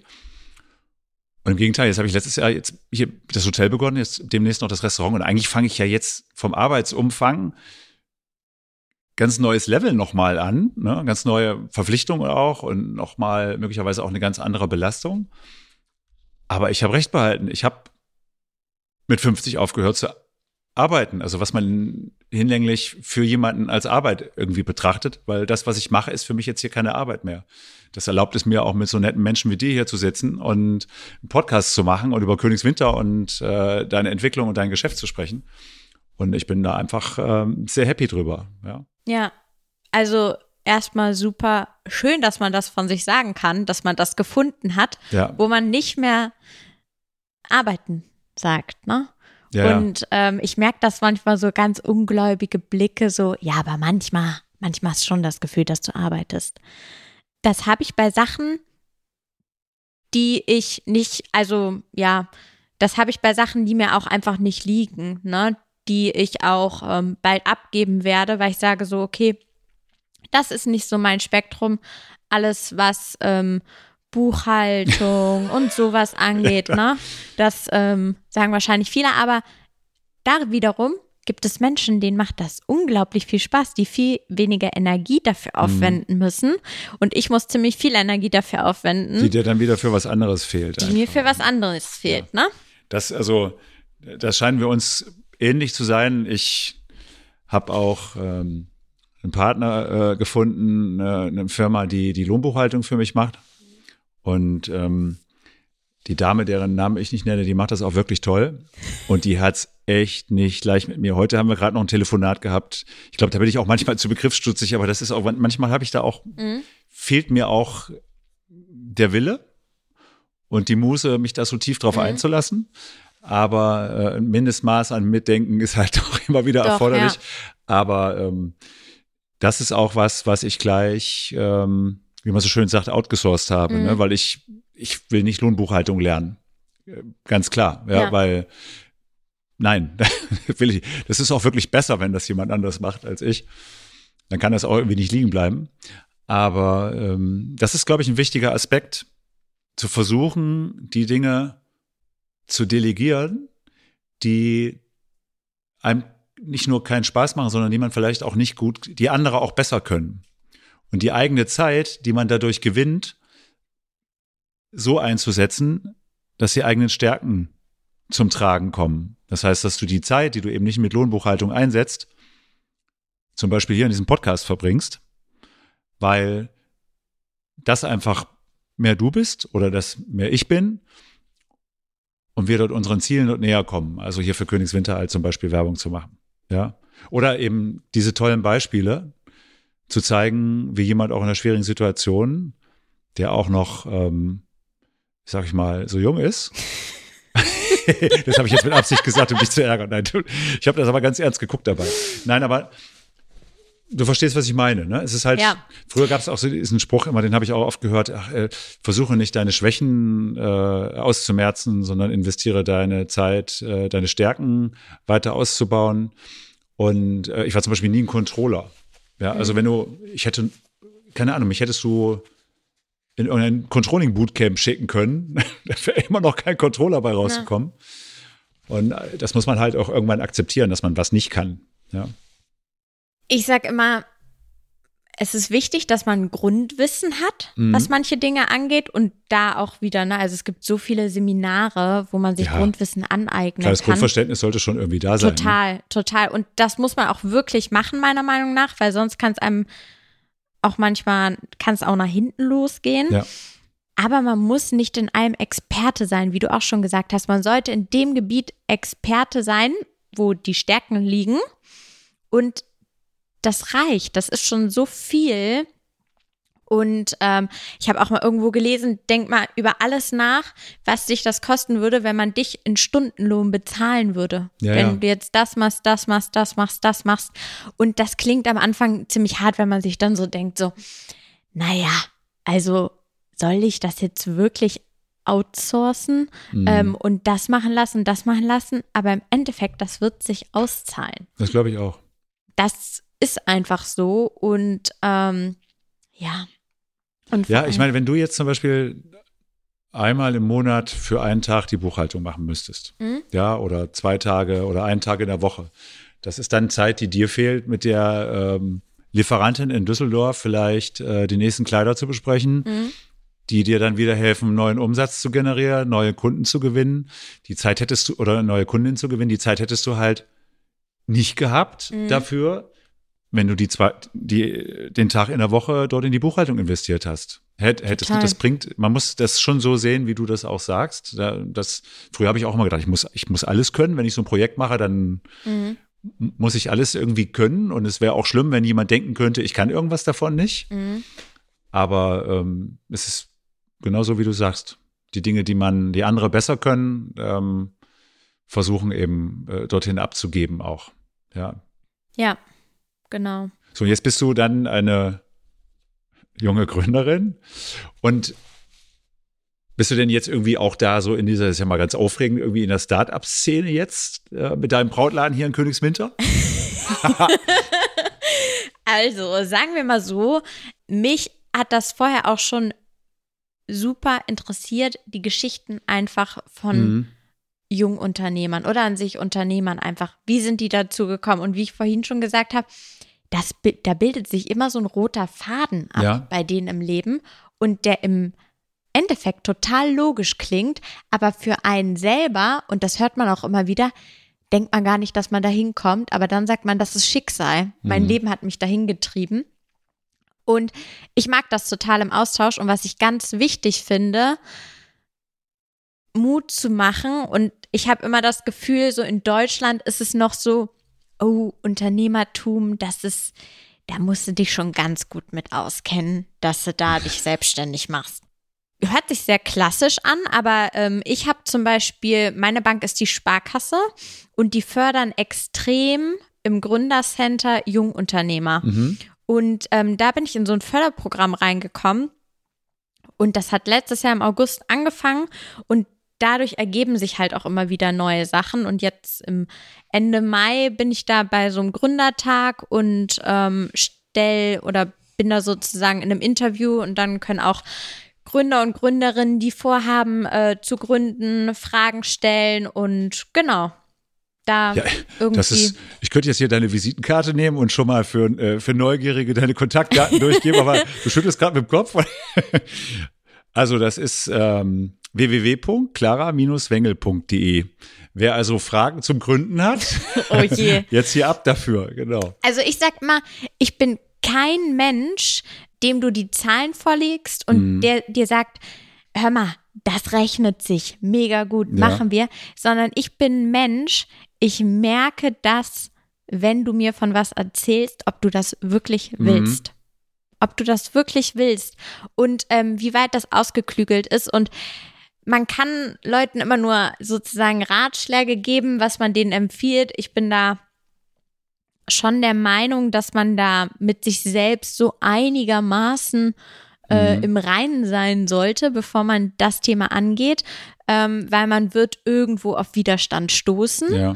Und was du vorhin auch mich gefragt hast, ob ich irgendwie so Hürden hatte Mhm. in der Gründung. Die Hürden waren jetzt nicht unbedingt die Bank, ähm, mein Mietvertrag. Da muss ich wirklich sagen, das darf man gar nicht zu laut aussprechen. Das lief. Das ist, das lief wirklich gut. Schön. Ne? Was die Hürde war, sind die Menschen, was die sagen. Okay. Ähm, da kommt man schon ein bisschen auf Gegenwind. Mhm. Ähm, wie ich vorhin auch schon gesagt habe, Alter, hast du schon genug Erfahrung gesammelt? Wie machst du das denn mit dem Geld? Und meinst du wirklich, das lohnt sich? Und heiratet man heutzutage überhaupt noch? Also das ist so, das ist lustig. Das ist der Standardspruch. Und ähm, Echt? heiratet man heutzutage noch? Es wird mehr geheiratet in den letzten Jahren als die Jahre davor. Also ich habe ja jetzt, seitdem wir das Hotel hier machen äh, oder betreiben, auch einen ganz neuen Einblick in das Thema heiraten, Ja. weil ich glaube ich schon ab Juni bis Oktober fünf Hochzeiten hier habe, die mir teilweise das ganze äh, Hotel wegbuchen. Die feiern dann immer in der, ich frage die natürlich auch die Bräute immer, ob sie schon ein Brautkleid haben. Das habe ich dir ja versprochen. Ja.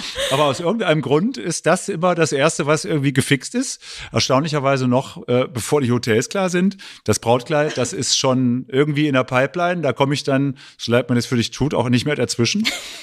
ähm, aber hier in Königswinter äh, wird geheiratet wie bekloppt. Also die Leute kommen nach Königswinter, um zu heiraten und die feiern hier. Wir haben ja sehr schöne Locations hier. Wir haben äh, das Gelände der ehemaligen Remise hier direkt äh, hinterm Sea Life da, wo die Fähre äh, fährt. Und dann haben wir hier den, ähm, die andere Location hier vorne, die Villa Leonhard, die auch eine ganz tolle Terrasse hin zum Rhein hat. Auch sehr beliebt und ähm, die Hälfte meiner Hochzeiten, die ist in der Villa Leonhard. Und ich habe so auch schon mal, ähm, auch über, wegen unserer Gespräche oder auch des ständigen Vor Vorbeilaufens an deinem Laden. Ich finde das übrigens erstaunlich, dass du immer noch freundlich grüßt, wenn ich da vorbeilaufe. Ich dachte, es nutzt sich irgendwann mal ab, aber irgendwie kriegt man ja doch immer noch ein freundliches Lächeln. Und habe ich gedacht, ob man Königswinter nicht zu so einer Art Hochzeitslocation macht, weil das also wahnsinnig viele Leute hier heiraten. Also wir haben die Hotels hier und wir haben ja wirklich so unglaublich schöne Orte hier, an denen man heiraten kann oder Feste feiern kann. Ob das nun oben das Restaurant äh, am Drachenfelsen ist, ob das die Drachenburg selbst ist, ob das äh, die Remise ist, ob das die Villa Leonhard ist oder wir haben hier auch so ein ehemaliges Theater, wenn man ähm, jetzt mehr so im Herbst feiert, wo man draußen nichts braucht. Äh, den Königswinterer Hof heißt das, glaube ich, das ehemalige Theater hier in Königswinter. Und mir schwebt da schon vor, irgendwie äh, Königswinter als die Hochzeitsstadt in Nordrhein-Westfalen oder Deutschland zu promoten. Das, Das ist jetzt so ein bisschen aus dem Bauch rausgesprochen, aber den Gedanken habe ich schon oft gehabt. Das ist äh, erstaunlich. Also wu- wunderschön hier.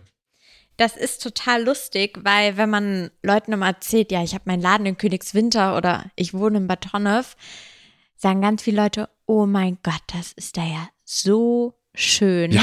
Und äh, meine beste Freundin, die haben ein Haus auf Wangerooge Mhm. und die war da auf der ähm, Fähre und dann hat sie sich mit so einer Frau unterhalten und woher, woher kommen sie? Und dann sagt äh, meine beste Freundin, also ähm, ich komme aus dem Siebengebirge und die Frau guckt die an, sagt so, warum fahren sie in Urlaub? ja. Ja, Und ähm, ich sag auch immer, hier ist wirklich die Welt noch so vollkommen in Ordnung aus meiner Sicht. Mhm.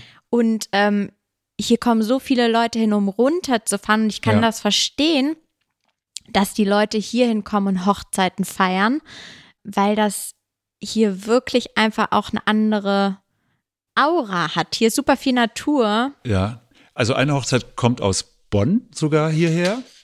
Die feiern hier und äh, aus Köln und die schlafen hier und die feiern hier äh, und weil die alle so auch die Nähe zum, zum Rhein und zum Siebengebirge wollen und ja, irgendwie wirkt das hier sehr anziehend auf, äh, auf Brautpaare auch Ja. so. Ne? Und vielleicht machen wir da was zusammen hier in Richtung äh, Königswinter als Hochzeitsstadt. Äh, Das ist ein spannender Gedanke. Also, das ist echt cool. Weil hier passiert ja sowieso viel in Königswinter gerade. Total, Ja. total. Ich merke das auch immer, also ähm, jeder, der sich mal mit Brautkleidern befasst hat, weiß, dass man bereit ist, dafür mehrere hundert Kilometer zu fahren in den richtigen Brautmodenladen. Und ähm, ich habe viele Kunden auch von weiter her und die sagen dann immer, also ich habe mich letzte Woche gewundert, da war eine Kundin aus Stuttgart Mhm. und die meinte, ja, wir kommen am Wochenende. Und ich denke mir, okay, Stuttgart, ne? Ja. Und die sagen dann meistens immer, ja, wir gehen dann noch auf den Drachenfels und das ist wirklich anscheinend deutschlandweit bekannt. Auf den Drachenfels gehen wir dann noch. Und ähm, ja, also, Also ich habe Drachenfels, spa- spannendes Thema. Ich habe ja beim letzten Mal erzählt, dass ähm, der Drachenfels der höchste Berg Hollands ist. Ich habe jetzt irgendwo gelesen, dass das der am meisten bestiegene Berg Europas sein soll. Ja, also Berg ist jetzt relativ, ne? Aber, aber wirklich, ja. Da gibt's irgendwie Statistiken zu. Und ja, sehr spannend. Also Wahnsinn. ist, äh, ist Also- eine Anziehung aus, aus dem, äh, ich habe mal so eine Sendung gesehen, äh, so eine Dokumentation aus den, aus dem Fels, aus dem Drachenfelsen, sind wohl äh, auch Teile des Kölner Doms gebaut. Genau, die werden hinten in ähm, Oberkassel abgetragen, ne? Ja. Ja, und da, die wurden dann mit dem Schiff sozusagen am Rhein Hast du die entlang- gleiche Doku gesehen? Ja, wahrscheinlich. Aber man muss auch sagen, ich habe mal ähm, viereinhalb Jahre lang von meinem Schlafzimmer aus dem Kölner Dom gesehen und irgendwann selbst als, ähm, ja, Anfang 20-Jährige setzt man sich da mal damit auseinander, Ah, ja. wie wurde das Ding überhaupt gebaut. Ne? Ja. Und du warst in Bad Honnef auf dem Gymnasium. Genau. Wo ja, warst du da? Siebengebirgsgymnasium. Siebengebirgsgymnasium. Und wie sind deine Erinnerungen daran? Super schön. Ja. Also ähm, ich muss ja sagen, äh, du kennst dich ja hier auch ein bisschen aus und im Bad Ja. Honnef ist das das einzige städtische Gymnasium, das es gibt. Genau, und die anderen sind alle privat. Und ich bin super froh, dass ich auf ein städtisches Gymnasium gegangen bin und nicht auf die Privatschulen. Da ging es super normal zu und da war auch ein tolles Miteinander. Und ähm, auch da schon in der Schule war es bei mir so, meine Freundinnen sind alles richtige Streber. Das waren die auch schon. Du oder- weißt schon, dass die das hören können. ja, das okay, wissen die. Das wissen die. Ja. Ähm, und das waren die auch, oder sind sie jetzt auch noch während ihres Studiums gewesen. Und die haben mich damals auch wirklich mitgezogen, muss man wirklich Ja. sagen. Ne? Also ähm, ja. So morgens Hausaufgaben abschreiben. Hausaufgaben so, abschreiben, Ja. Clara, komm jetzt heute Nachmittag, ne? Da musst du Ja. jetzt schon mal wieder in die Schule. Oder ich weiß noch, Mathe mündliches Abi. Nee, äh, Englisch war das. Da haben die sich zusammengetan und mich abends angerufen und gesagt, ich sollte mir doch wenigstens mal den Lektüreschlüssel von den beiden Büchern durchlesen, die gegebenenfalls drankommen könnten. Okay. Das habe ich dann auch getan und ich habe tatsächlich also ähm, mit 100 Punkten glatt, einen Punkt weniger und ich wäre durchgefallen, äh, mein Abitur bestanden. Aber das war ja die Mindestanforderung. Ne? Du solltest äh, bestehen. Also, genau. Also ähm, war Ziel ich super erreicht. glücklich drüber und ähm, ja, Löst du bei den Menschen so eine Art Helfersyndrom aus, dass sie immer bemüht sind, dich irgendwie zu unterstützen? Weil wenn deine Freunde sich so um dich bemühen, Ähm, also ich würde jetzt nicht sagen, na, nee, bei, also bei meinen Freunden ist das ein Geben und Nehmen. Ich Ja. bin bei meinen Freundinnen eher diejenige immer, die so sagt, so, komm, ne? Also Ja. das kriegen wir jetzt schon hin und jetzt steckt man nicht den Kopf in den Sand. Und ähm, ich bin auch kein Mensch, der direkt irgendwo ein Risiko sieht. hm, Es gibt ja viele Leute, die immer sagen, oh, das ist ganz schön risikobehaftet und riskant und dies und das. Ich sag immer so, wenn nicht jetzt, wann dann? Ja, ja.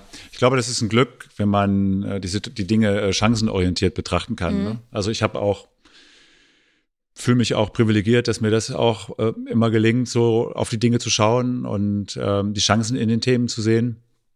Ähm, ich finde das auch wichtig. Also das, ich versuche das auch an die Kinder weiterzugeben. Irgendwie auch, ne? Weil das ist schon, also wenn ich heute sehe, was die Kinder so in der Schule haben zum Teil, da denke ich früher, boah, was habe ich da, habe ich überhaupt was gelernt? Also manchmal denke ich auch, in der Schule kommt es darauf an, die, die Zeit in der Schule so gut, so unbeschadet wie möglich zu, zu überstehen, bis das richtige Leben anfängt. Also das habe ich jetzt nur so bedingt ernst gemeint, aber irgendwie ist das, ist da Mhm. was dran. Und jetzt ist es dir ja offensichtlich ganz gut gelungen. Ja, würde ich, würde ich schon sagen. Und wie läuft denn dein Geschäft jetzt so? Also wie, Wie wickelst du das ab? Also ich bin jetzt nicht jemand, der fragt, und läuft es denn wirklich gut? komm, sei ehrlich, wie läuft's denn? Komm, Hand aufs Herz. Ja, komm, Hand aufs Ähm, Herz. ja. Genau. Also ich sag mal so, dass ich finde das immer schon so lustig, wenn jemand kommt und so die Stimmlage so ganz tiefer wird und dann so momentan eine ganz schwierige Zeit, oder? Und ich haben, hat ja auch schon gesagt, manchmal fühle ich mich schlecht zu sagen, ehrlich gesagt, kann ich mich nicht beschweren, Mhm. weil ich wirklich, wie ich auch vorhin schon gesagt habe, muss ich mich nochmal wiederholen, ich merke, die Leute wollen was Schönes und Positives erleben. Und wie du auch schon gesagt hast, Brautkleider sind das Erste, worum sich die Braut kümmert. Die kriegen einen Heiratsantrag und direkt, die wissen schon, wo sie hingehen. Und dann sagen die, hey, lass uns zu Clara gehen oder lass uns da Weil und da vielleicht hingehen. weiß die eine oder andere das schon vor, deutlich vor dem Hochzeitsantrag. Ja. Und das ist wirklich, jetzt hat man natürlich auch einen Rückstau gehabt. Viele heiraten jetzt doch noch dieses Jahr Mhm. Ja, ja. spontan, kurzfristig. Und ähm, ich kann mich gar nicht beschweren und ich habe das Glück, dass ich meinen Kunden diesen Service anbieten kann, dass Mhm. ich die Kleider nach Hause liefere. Und das wird extrem gut angenommen. Ich sag mal, 80, 85 Prozent meiner Kunden kaufen dann. Und ich bin super flexibel. Ich bin auch, also ich weiß gar nicht, ob man das laut aussprechen kann, aber ich bin niemand, der sagt, ähm, sonntags, nee, geht bei mir nicht. Wenn jemand sonntags kann, dann ist das so. Dann kriegst du am Sonntag deine Kleider. Ja, Für mich ist das keine Arbeit, wann ich irgendwo hinfahre. Ich pack mir eine Freundin ein. ja, Und dann fahren wir an die A, die Kleider abholen. So, ne? Dann ist das so. Ja. Und ähm, solange man da selber flexibel bleibt, passieren einem, glaube ich, momentan auch positive wirtschaftliche Ja, ja. Dinge. Naja, das ist das chancenorientierte auf die Dinge Ja. schauen. ne? Ich möchte das nicht auf jeden runterbrechen. ja, ja, das ist ne? auch. mm, Das ist branchenspezifisch. Ja. Aber ich, für mich, bei mir funktioniert das. Und ähm, ja, ich wüsste natürlich nicht, muss ich ganz offen und ehrlich sagen, wie wäre das, wenn ich jetzt schon eine Mitarbeiterin hätte? Da habe ich natürlich oder hätte ich noch Verantwortung für wen anderes. ja, Und da wäre das vielleicht ganz anders. Habe ich aber nicht, muss ich mir keine Gedanken drüber machen. Ja. So. also das ist auch, klar soll der Podcast jetzt vor allen Dingen Mut machen und positive Beispiele erzählen. Aber zur Wahrheit gehört eben auch, dass ich auch schon drei Mitarbeiter habe neben mir. Und ich weiß das noch, als ich die erste Mitarbeiterin eingestellt habe. Also solange man nur so im eigenen Quark und für sich und so, ist das alles noch halb so wild. Aber in dem Moment, wenn du die erste eigene Mitarbeiterin einstellst, kostet das ja nicht nur Geld, ja, das ist das eine, sondern du gehst ja auch irgendwie eine Verpflichtung dem Menschen gegenüber ein. So habe ich das empfunden. Ich habe plötzlich unglaubliches, also Druck ist zu viel gesagt, aber ich hatte wirklich gedacht, boah, jetzt bin ich ja für diese Person ab jetzt irgendwie mitverantwortlich auch, ne? dass es ihr gut geht, dass die ein Einkommen hat, die verlässt sich ja auch auf mich. Und das ist jedes Mal der gleiche Moment, wenn so ein Arbeitsvertrag unterschrieben wird und du jemanden an Bord holst, dann empfinde ich das so, dass du eine Verpflichtung für die Person eingehst und für den Menschen und am Ende auch für die private Situation des Menschen, weil er lebt ja von dem Einkommen, dass du hier auch, äh, dass er hier auch generieren muss, was du vorher generiert haben musst. Aber letztendlich sind alle Leute, die ich gefunden habe, so positiv eingestellt. Ja, wir wissen, wenn wir Königswinter betrachten, dass es hier nicht eine Frage ist, ob Königswinter sich positiv entwickeln wird weiter, auch wenn das normale Reisen wieder erlaubt ist, sondern nur die Frage eben ist, wann. Ja. Und hinzu kommt, dass zu der Thematik mit dem Reisen wir eben auch allesamt daran glauben, dass Königswinter eine sehr, sehr gute Entwicklung in den nächsten Jahren leben wird. Und das ist jetzt Zufall, dass ich den Podcast mit zwei Personen angefangen habe, die noch jung sind. Ja, das ist weil die Wahrnehmung von Königswinter ist ja dann auch, als wir hergezogen sind, ah, hier sieht man viele ältere Leute und weniger junge Leute. Und mich macht das, freut mich das besonders, dass im Prinzip auch jetzt zwei, doch Cassandra ja auch, junge Menschen hier waren, die hier in Königswinter anpacken und äh, die an Königswinter glauben. Wie ist eigentlich die Entscheidung auf Königswinter gefallen? Das wollte ich dich die ganze Zeit schon fragen. Ein Brautmodenladen ist nicht auf Laufkundschaft angewiesen. Mhm. Also man geht nicht an einem Brautmodenladen vorbei und sagt, ach, da gehe ich jetzt mal rein und kaufe mir ein Brautkleid. Ja. Und dann hatte ich ähm, das Ganze halt analysiert von den Standorten her und hatte natürlich auch eine gute Übersicht, weil wir diese zehn Filialen in Deutschland verteilt hatten. Ja. Und ich dann natürlich auch Gewisse herauskristallisieren. Erfahrungswerte hattest. Genau. Woher kommen die, was suchen die, etc. Mhm. Und der erste Gedanke war natürlich, okay, ich gehe in eine größere Stadt, Mhm. aber aus Zufall habe ich dieses Ladenlokal gesehen und es war ein Eckladenlokal mit schwarzem Marmor und goldenen Fensterrahmen. Ach, das war zu dem Zeitpunkt schon so schön gestaltet? Also wir Ähm, haben das ja. Da, also wir haben ja die Fenster komplett rausgenommen und komplett neu reingesetzt. Ja. Also neue Fenster, neue Alurahmen, etc. Aber ähm, das vorige war der Ursprungszustand, dieser wurde aber nochmal verbessert, Mhm. sozusagen deutlich. Aber vom Grundprinzip war das Ladenlokal so, von außen, von innen nicht. Ja. Und ich habe das gesehen. Das war Ende Dezember. Und ich wusste, als ich dran vorbeigelaufen bin, das ist es. Und ähm, wenn man bei mir in der Eingangstür steht, guckt man auf den Drachenfels. Und das beruhigt mich so unglaublich, hier in dieser Gegend zu sein. Also ich bin hier zwar auch aufgewachsen, das Mhm. trägt dazu wahrscheinlich auch bei, aber in so einer großen Stadt ist es natürlich so, da ist das ein bisschen anonymer, das Ganze. Ja, ja. So, also wer weiß, ob wir jetzt ins Gespräch Ja, gekommen genau. wären, hättest du in Bonn dein Hotel gehabt? Ja, Und, ja, das ist. Ne? Ja, das ist auch so. Ich habe, das ist spannend, dass du das ansprichst. Ich habe ein paar Feedbacks gekriegt zu der, zu der ersten Folge. Und eine langjährige Geschäftspartnerin, die fand den Pod, die kommt aus Hamburg, die fand den Podcast toll. Und die sagt dann, ja, mal spannend, ob du noch mehr spannende Persönlichkeiten in Königswinter findest. Und mit so einem leichten Lächeln irgendwie auch so. ne? Und dann sagte sie irgendwas, aber du wirst in deinem Kiez hier schon irgendwelche finden. Und das ist witzig, weil ich kriege hier so ein Gefühl langsam jetzt, so bin jetzt seit August hier intensiver dabei und ähm, das ehemalige Hindenburg, das auch anders heißen wird in Zukunft, das machen wir, äh, renovieren wir jetzt seit über einem Jahr schon. Und man kriegt jetzt halt wirklich so ein Kiezgefühl hier auch für die, für die Altstadt, auch wenn man jetzt selber in der Altstadt noch relativ äh, frisch dabei ist. Aber es ist so, wie du, wie du sagst, es entwickelt sich eine gewisse, ein gewisses Zugehörigkeitsgefühl. Und das ist irgendwie auch toll. Also hier was mit, was tun zu können, was beeinflussen zu können, so Teil von etwas zu sein, was man ähm, beeinflussen, über, überschauen kann auch. Total. Ich merke das auch, ähm, wenn ich Kunden da habe. Und wie gesagt, manchmal stehen die halt auch vorm Schaufenster Mhm. oder ich bin auch so eine Tratstüte. Ich red an der Türschwelle noch weiter. Ja, Und dann das habe ich über Zwillinge übrigens auch gelesen. dann kommt ähm, der Hausmeister vorbei. Ach, grüß dich, Frau Wengel. So, und dann geht's weiter. Dann Ach, der redet hat ja der jetzt so einen kurz, ne? totalen süßen Oh, Schäferhund-Welpen, er hat einen ne? Die Bella, ja. ne? Oh, er ich ist so liebe fein. sie. Ja, er ist so süß. Absolut. Aber irgendwie, das haben wir heute uns noch drüber unterhalten, der wächst in die Länge, aber gerade nicht mehr so in die Höhe. ja, das kommt noch. Ja. Ähm, auf jeden Fall, dann kommt noch mehr wer vorbei und dann, ach hallo, ach hallo. Ja. Und dann, das kommt auch so positiv bei meinen Kundinnen an, weil die so merken, okay, das ist so eine Gemeinschaft hier, die Leute sind nett miteinander und ähm, dadurch fühlen sich meine Kunden auch wohler.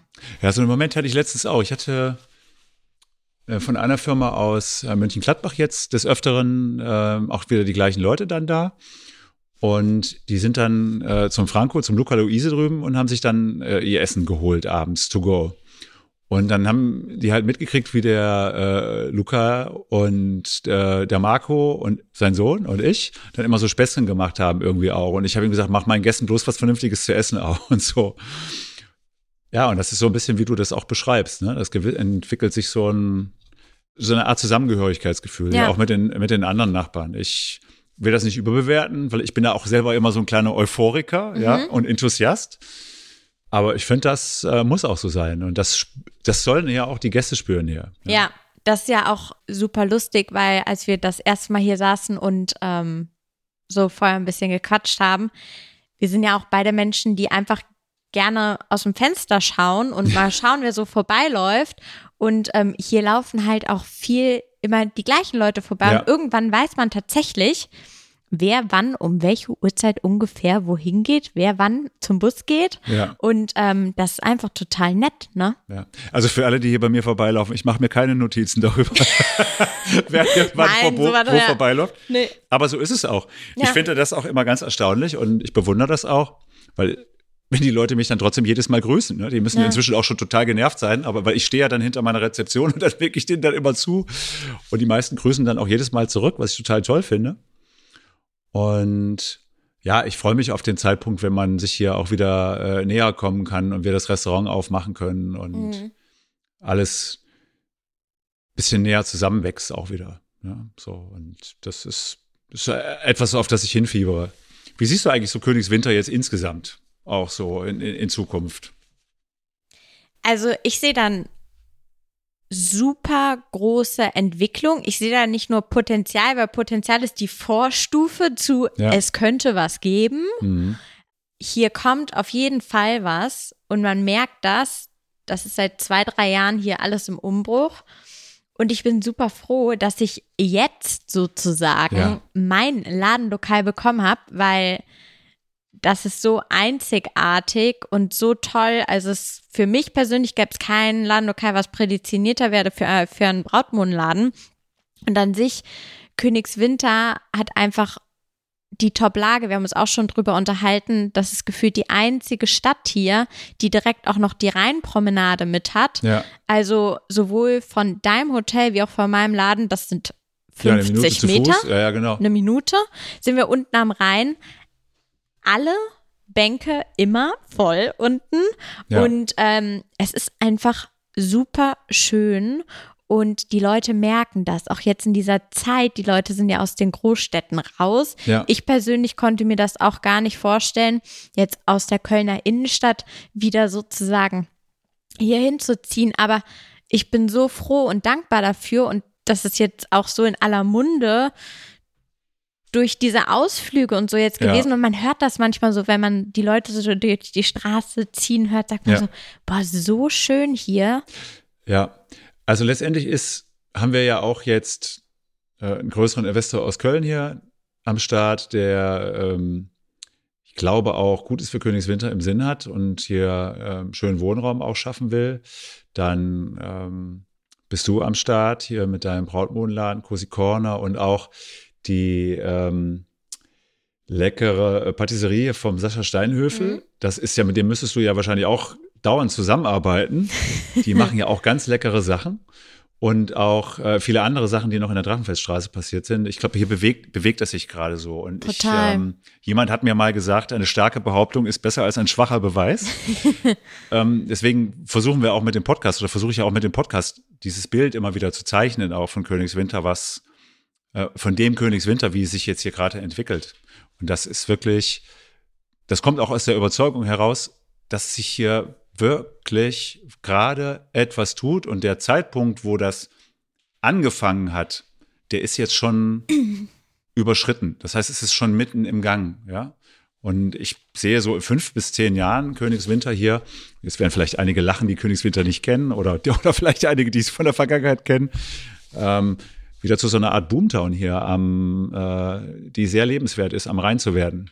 Total. Also, weil du das gerade gesagt hast, das so ein bisschen zu verbildlichen, das Ganze. Was mir gerade noch mal eingefallen ist, der große Pluspunkt von Königswinter sind einfach diese wunderschönen Häuserfassaden. Mhm. Und das ist schön, hier durchzugehen, sich die Schaufenster anzugucken, in der Fußgängerzone zu sitzen, seinen Kaffee zu trinken Mhm. oder auch unten am Rhein. Und das ist einfach eine schöne Stadt. Das ist, Ja. also wir leben hier in keiner ähm, in den 70er Jahren gebauten Plattenbaustadt. Mhm. Es ist wirklich einfach, jedes Haus ist besonders und wunderschön. Und ja, das heißt es jetzt in den nächsten Jahren noch mehr sozusagen voranzutreiben. Also ähnliche Dinge könnte man ja auch über Batonev sagen. Und ich hoffe, dass du dich in Batonev jetzt wieder reinlassen, nachdem du hier so nette Sachen über Königswinter gesagt hast. Weil ich finde Batonev ja, da stehen auch so schöne Häuser. ich dachte, ich darf nicht über Batonev reden. Ja, doch. Jetzt, nee, deswegen mache ich das ja jetzt. Aber ja, also. Also- ja, ich, es es hört sich jetzt ein bisschen an wie der Werbeblock von Königswinter, ne? Aber ich komme halt wirklich, ich, das kommt aus einer aus einer tiefen Überzeugung, weil Mhm. wir uns das so lange angeschaut haben und die, die, wie gesagt, die Lage kann man halt nicht kaputt machen.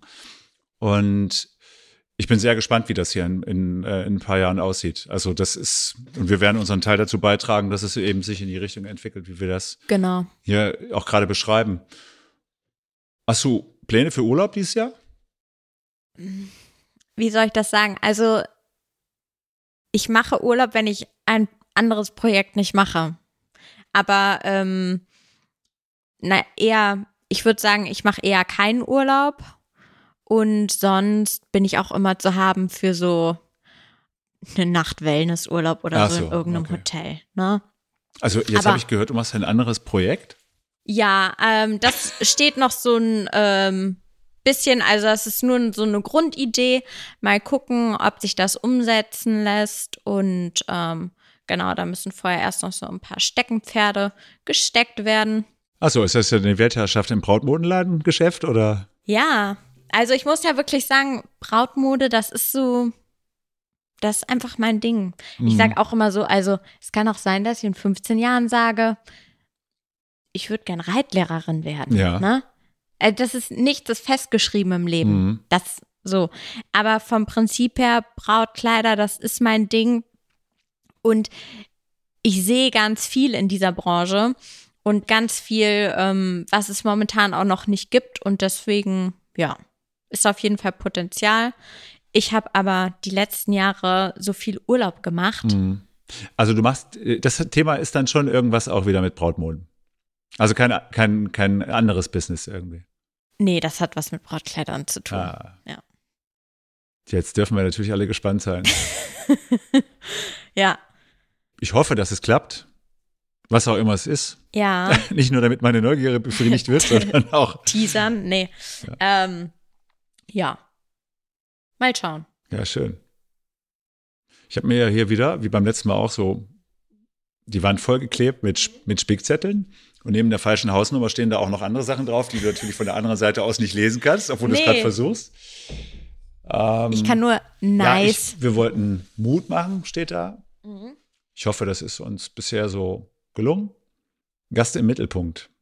Fühlst du dich so ein bisschen, ja, als wärst du im manchmal, Mittelpunkt? manchmal fühle ich mich zu sehr im Mittelpunkt, Ah, weil ich zu viel rede. Das, das, das passt schon. Ähm, dafür habe ich dich ja eingeladen. Ich muss das fragen, fühlst du dich von mir gut behandelt? ja, sehr Ja? gut, sehr angenehm. Dankeschön, weil ich habe ja immer dieses Nice stehen, ähm, was mich verpflichtet, irgendwie nett mit meinen Gästen zu sein, zu meinen Gästen zu sein, was mir aber auch ähm, nicht schwer fällt. Vielen Dank. Was habe ich hier noch stehen? Ja, Werbung Königswinter haben wir gemacht. Könnte ich die ganze Zeit machen. Dann, wann sie geboren ist, das haben wir schon gesagt. Vier Brüder, ich fasse es nicht, also drei groß, einer klein. Was heißt eigentlich eigentlich groß? Ist das vor allen Dingen äh, altersbezogen oder ist das auch Ja. körperlich? Das ist altersbezogen. Also meine drei älteren ähm, Brüder hat meine Mutter mit in die Ehe von meinem Vater gebracht. Mhm. Und das sind meine Halbgeschwister sozusagen Ja. auf dem Papier. Haben wir aber immer nur zueinander gesagt, wenn wir sauer waren.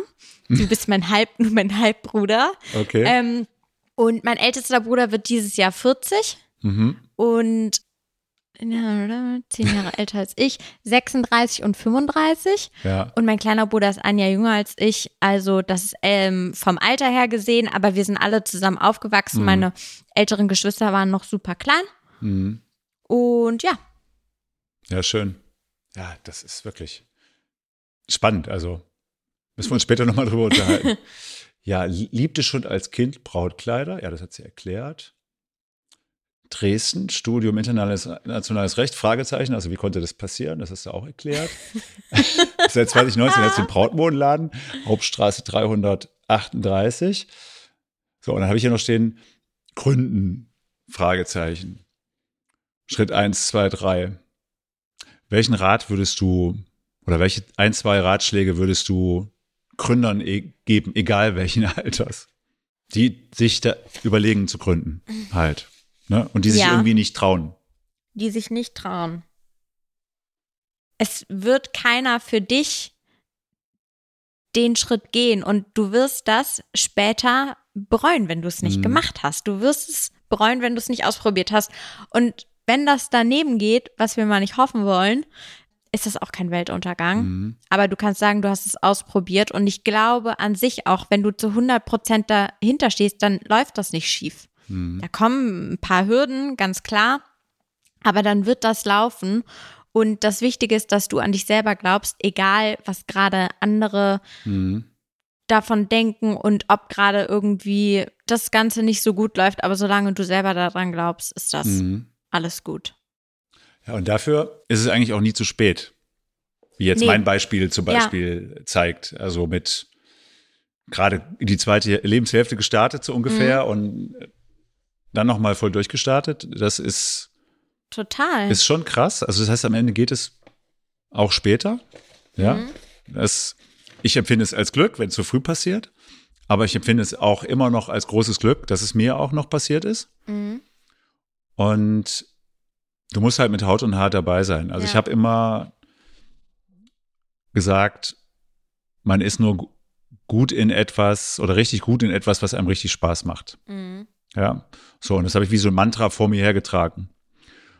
Und es gehören ja zum Leben dann auch ein paar Momente der Selbsterkenntnis. Also irgendwann mal zuzugeben, was man vielleicht nicht so gut kann oder nicht, nicht so gut Spaß oder nicht so Spaß macht. Und wenn man immer sagt, man ist nur richtig gut in etwas, was einem Spaß macht, muss man sich auch die Frage stellen, was bedeutet das im Umkehrschluss, wenn du etwas tust, was dir keinen Spaß macht? Mhm. Bist du dann vielleicht nicht so gut, wie du sein könntest? Das ist die andere Seite der Medaille, die aber eben auch dazu gehört. Und ich kann eben nur aus meiner Erfahrung sagen, wenn man eine Situation verändert, hin zu etwas, was einem dann wirklich komplett Spaß macht oder wo man voll dahinter steht, kommt automatisch all das wieder oder all das, was man dafür braucht, um auch die extra Meile zu gehen. Ja, also auch wenn wir hier davon reden, dass, dass es gut läuft und dass wir Spaß haben und Lösungen finden, gibt es natürlich die Momente der Fragezeichen. Total. Ja. Und, und die Momente, die dann schwierig sind, die kann man viel besser meistern, wenn man in einer Thematik oder in einem Business unterwegs ist, was einem Spaß macht, weil nur dann ist man bereit, auch die extra Meile zu gehen und empfindet das auch nicht als extra Meile oder als Arbeit und dann wird es schwer und ich kann auch nur aus der heutigen Perspektive jedem raten, der jetzt so sich auf der Zielgeraden seines Studiums befindet, der aber das, der das irgendwie zu Ende machen will, aber irgendwie das Gefühl hat, dass er vielleicht nicht richtig unterwegs ist, ähm, sich keinen Job zu suchen, Bloß damit die Leute sagen, ja, in der Firma, das ist ja eine angesehene Firma. Und irgendwie hast du jetzt hier auch einen netten Titel. Weil es wird immer die geben, neben dir, die das lieben, was sie tun. Und die keine Schmerzen bei der Extrameile haben. Und sobald du einen Job machst, der dir keinen Spaß macht, fängt es auf der, gerade auf der Extrameile richtig an, weh zu tun, wenn es darum geht, Überstunden zu machen und so weiter. Ne? Das heißt, ich will mir jetzt keinen Ärger mit irgendwelchen Eltern einhandeln, aber kehrt um und geht dahin, macht etwas, was euch Spaß macht, weil, weil das wird langfristig äh, euch nur die Befriedigung geben. Und auch ehrlicherweise werdet ihr auch nur dann richtig nachhaltig erfolgreich sein, wenn ihr etwas macht, was ihr Spaß macht. Was euch, ja, was euch Spaß macht. Total. Und das ist nicht nur für den Kopf gesund, ja.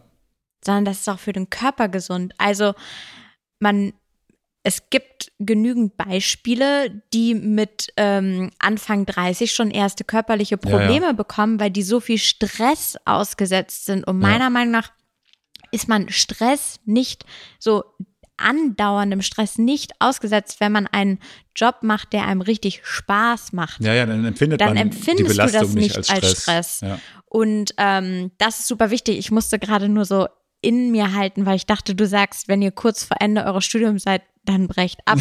Aber das, das habe ich extra nicht gesagt. Das, ich gebe zu, ich habe im Moment gezögert, aber das wollte ich natürlich nicht sagen. Ja, ja und es gibt halt auch nie den richtigen Zeitpunkt zu gründen. Ja. Und viele sagen ja auch immer so, haben wir uns auch schon drüber unterhalten, ach, und noch ein Brautmodenladen oder in deinem Fall noch ein Hotel. Das hat damit nichts zu tun. Ja, ich glaube, dass, dass viele, die gründen wollen, äh, auch denken, sie können nur mit der nächsten Überfliegeridee irgendwie erfolgreich sein. Ja. ja. Und ich bin sicher, dass nicht alles, was man sieht äh, ähm, oder liest, dann das wahre Bild auch zeigt von äh, super mega erfolgreichen Startups, die ähm, haben sicherlich auch große Schwierigkeiten zwischendurch, von denen, von denen man dann auch nicht erfährt. Mhm. Und wenn du eine coole Idee hast und äh, weißt, dass das das Richtige für dich ist, dann versuch's einfach. Ja. ja. Das hört sich schon fast an wie ein Schlusswort hier. So, jetzt habe ich noch was auf meinem Zettel stehen. Was denkst du über Königswinter? Das hast du auch schon gesagt. Hobbys lese ich noch. Hobbys, hast du doch gelesen, ja. Genau. Kann ich das am Ende jetzt hier einfach noch so reinquetschen? Ja, mache ich jetzt einfach mal. Hast du Hobbys? Ah, das ist immer. Jetzt gingen die Augenbrauen hoch. Das konntet ihr jetzt nicht sehen, aber. also, bei mir vermischt sich natürlich privat und beruflich extrem. Gibt es fast keinen Unterschied. Probierst du heimlich die Kleider alle an? Oder Nee, ich nicht. nicht. Mache ich nicht. Aber ähm, zum Beispiel gestern, als ich in Düsseldorf war, Kleider kaufen, das ist für mich keine Arbeit. Mhm. Das ist mit den Beratungstermin die schönste Aufgabe an der ganzen Sache, mhm. Kleider auszusuchen. Und ähm, nicht nur, weil man irgendwie sagt, oh mein Gott, it's Shopping Time, weil es einfach Spaß macht, für die Erfahrung, die man mit seinen Kunden gesammelt hat, dann nochmal eine komplett neue Kollektion zusammenstellen ja. für die nächste Saison. Mhm. Und sonst Hobbys, muss ich wirklich sagen, ich bin glücklich, egal in welcher Art und Weise, einfach Zeit mit ähm, meinem engen Kreis zu verbringen. Und weil ich das vorhin gesagt habe, mit meinen Freundinnen, ja. ich habe einen ganz, ganz kleinen Kreis. Ich mhm. lass ungerne, also ich habe niemanden so, wo ich sage so, es gibt ja viele Leute, die sagen immer, ach, mit dem bin ich befreundet, mit dem bin ich befreundet, mhm. mit dem bin ich befreundet. Das sind meine Bekannten. Ja. Aber ich habe fünf enge, ich habe fünf Freundinnen. Mhm. So, das waret. Und ähm, dann habe ich ähm, ja noch meine Geschwister und meine Eltern. Ja, genau, mit denen ich super gerne Zeit verbringe. Das Einzige, was ich schreibe jeden Abend auf, was gut läuft, was nicht gut läuft. Und jeden Abend schreibe ich da rein, ich würde gerne wieder anfangen zu reiten. Mhm. Und ich weiß nicht, warum ich nicht, mich nicht dazu durchbekomme, aber irgendwie, das ist so mein, eigentlich so mein geheimes Hobby. Ich bin super gerne mit Tieren. Mhm. Ähm, also Ihr habt es gehört, ne? wenn ihr die Clara jetzt richtig glücklich machen wollt, dann stellt ihr einfach ein Pferd ja. vor den Laden. Ja, ich, habe, ich würde mir die ganze Zeit gerne so ein Zwergpony noch kaufen. Das sind meistens so Zustellpferde. Aber ähm, als nächstes kommt erstmal ein Laden. Die kenne ich immer nur von Instagram, wenn ihr irgendwie, wenn ihr ausrutscht und hinfallen. Ja, irgendwie. ja, ja, ja. Aber meine, meine ähm, Tochter hat mich letztes heimlich gefühlt, wie ich Instagram geguckt habe. ja, und hat das, hat, das, hat das weitergeleitet an ihre Freundin und da gab es große Augenbrauen. Ja, mein Vater macht das auch, mein Onkel macht das auch. Ja, also aber da ja. gibt es so echt lustige, süße Videos. Ja. Und ähm, nee, aber als nächstes hätte ich gerne einen Ladenhund. Ein Ladenhund. Mhm. Ähm, mal schauen, wie das umzusetzen ist. Ein Ladenhund. Habt ihr Hunde? Wir haben zwei Hunde, ja. Wie schön. Und die sind dann zu Hause, wenn ihr arbeitet? Die sind wo führt die Frage jetzt hin? Nee, nee. Ich, also ich, ich dachte, du wolltest vielleicht einen ausleihen. Nee, nee, nee, mich interessiert das immer, wenn ähm, Leute auch selbstständig sind, was die währenddessen mit ihren Tieren machen. Naja, im Moment sind wir ja äh, zwischendurch relativ viel zu mhm. Hause. Ne? Und äh, so, dass die Hunde äh, im Moment selten alleine sind. Und der Große, das ist der, der das ist so ein Gordon Setter. Mhm. Merlin heißt der. Also nach dem Zauberer. Habe ich das schon gesagt? Der kann auch nee. zaubern. Nee. Ja, der kann zaubern. Ja, der kann machen, Was dass die Luft der? stinkt. ja, genau. Oh. Und äh, Luna ist äh, die kleine Cockerspaniel. Also, alle, die bei uns vorbeigelaufen sind, müssen diese Hunde eigentlich kennen, weil sie sie mindestens, mindestens dreimal angebellt haben. Also oh. unsere sind so richtige. Mhm. Aber nur am Zaun, sonst sind die total nett. Das sagen sie alle und dann ja, beißt er. Äh, nein, ist wirklich so. Ist Hat er noch nie gemacht. Ja. Nee, aber vielleicht kannst du den äh, den Hausmeister von gegenüber fragen, ob du nicht auf die Bella ah. aufpassen kannst. Obwohl die hat so also viel Temperament, glaube ich, ne? Die würde die Kleider. Äh, heute meint er so ganz mit leiser Stimme zu mir. Das Einzige, was wir da noch machen müssen, ist ein bisschen Erziehung. Ja. Ich sehe immer wieder seine eigene Leine, Leine im Mund spazieren trägt, aber ähm, ist halt ein Welpe, ne? Ja, aber Bella ist süß. Ja. Er ist sehr. Und wenn ich die aber zu lange streichel, dann geht er immer wieder. Manchmal bin ich da anscheinend zu Ja, nee, die holt sich einfach ihre Streicheleinheiten ab, Ja. quietscht einen an Ja. und dann so nach fünf Sekunden ist auch gut. Ja. Dann ist wieder irgendjemand anders interessant. Aber ich weiß nicht, ob wir das im Podcast drin lassen. Nee. Mal gucken, ob wir das nachher noch haben hier. Ja. So, liebe Clara, Das war es. ja, wieder ohne Pause, wie bei der ersten Folge schon. Hat mir total Spaß gemacht. Mir auch. Vielen Dank. Ich bin wirklich happy, dass du da warst. Vielen lieben Dank. Und auf gute Nachbarschaft weiter. Ja, ich freue mich auf alles, was kommt. Danke dir. Bye, bye. Tschüss.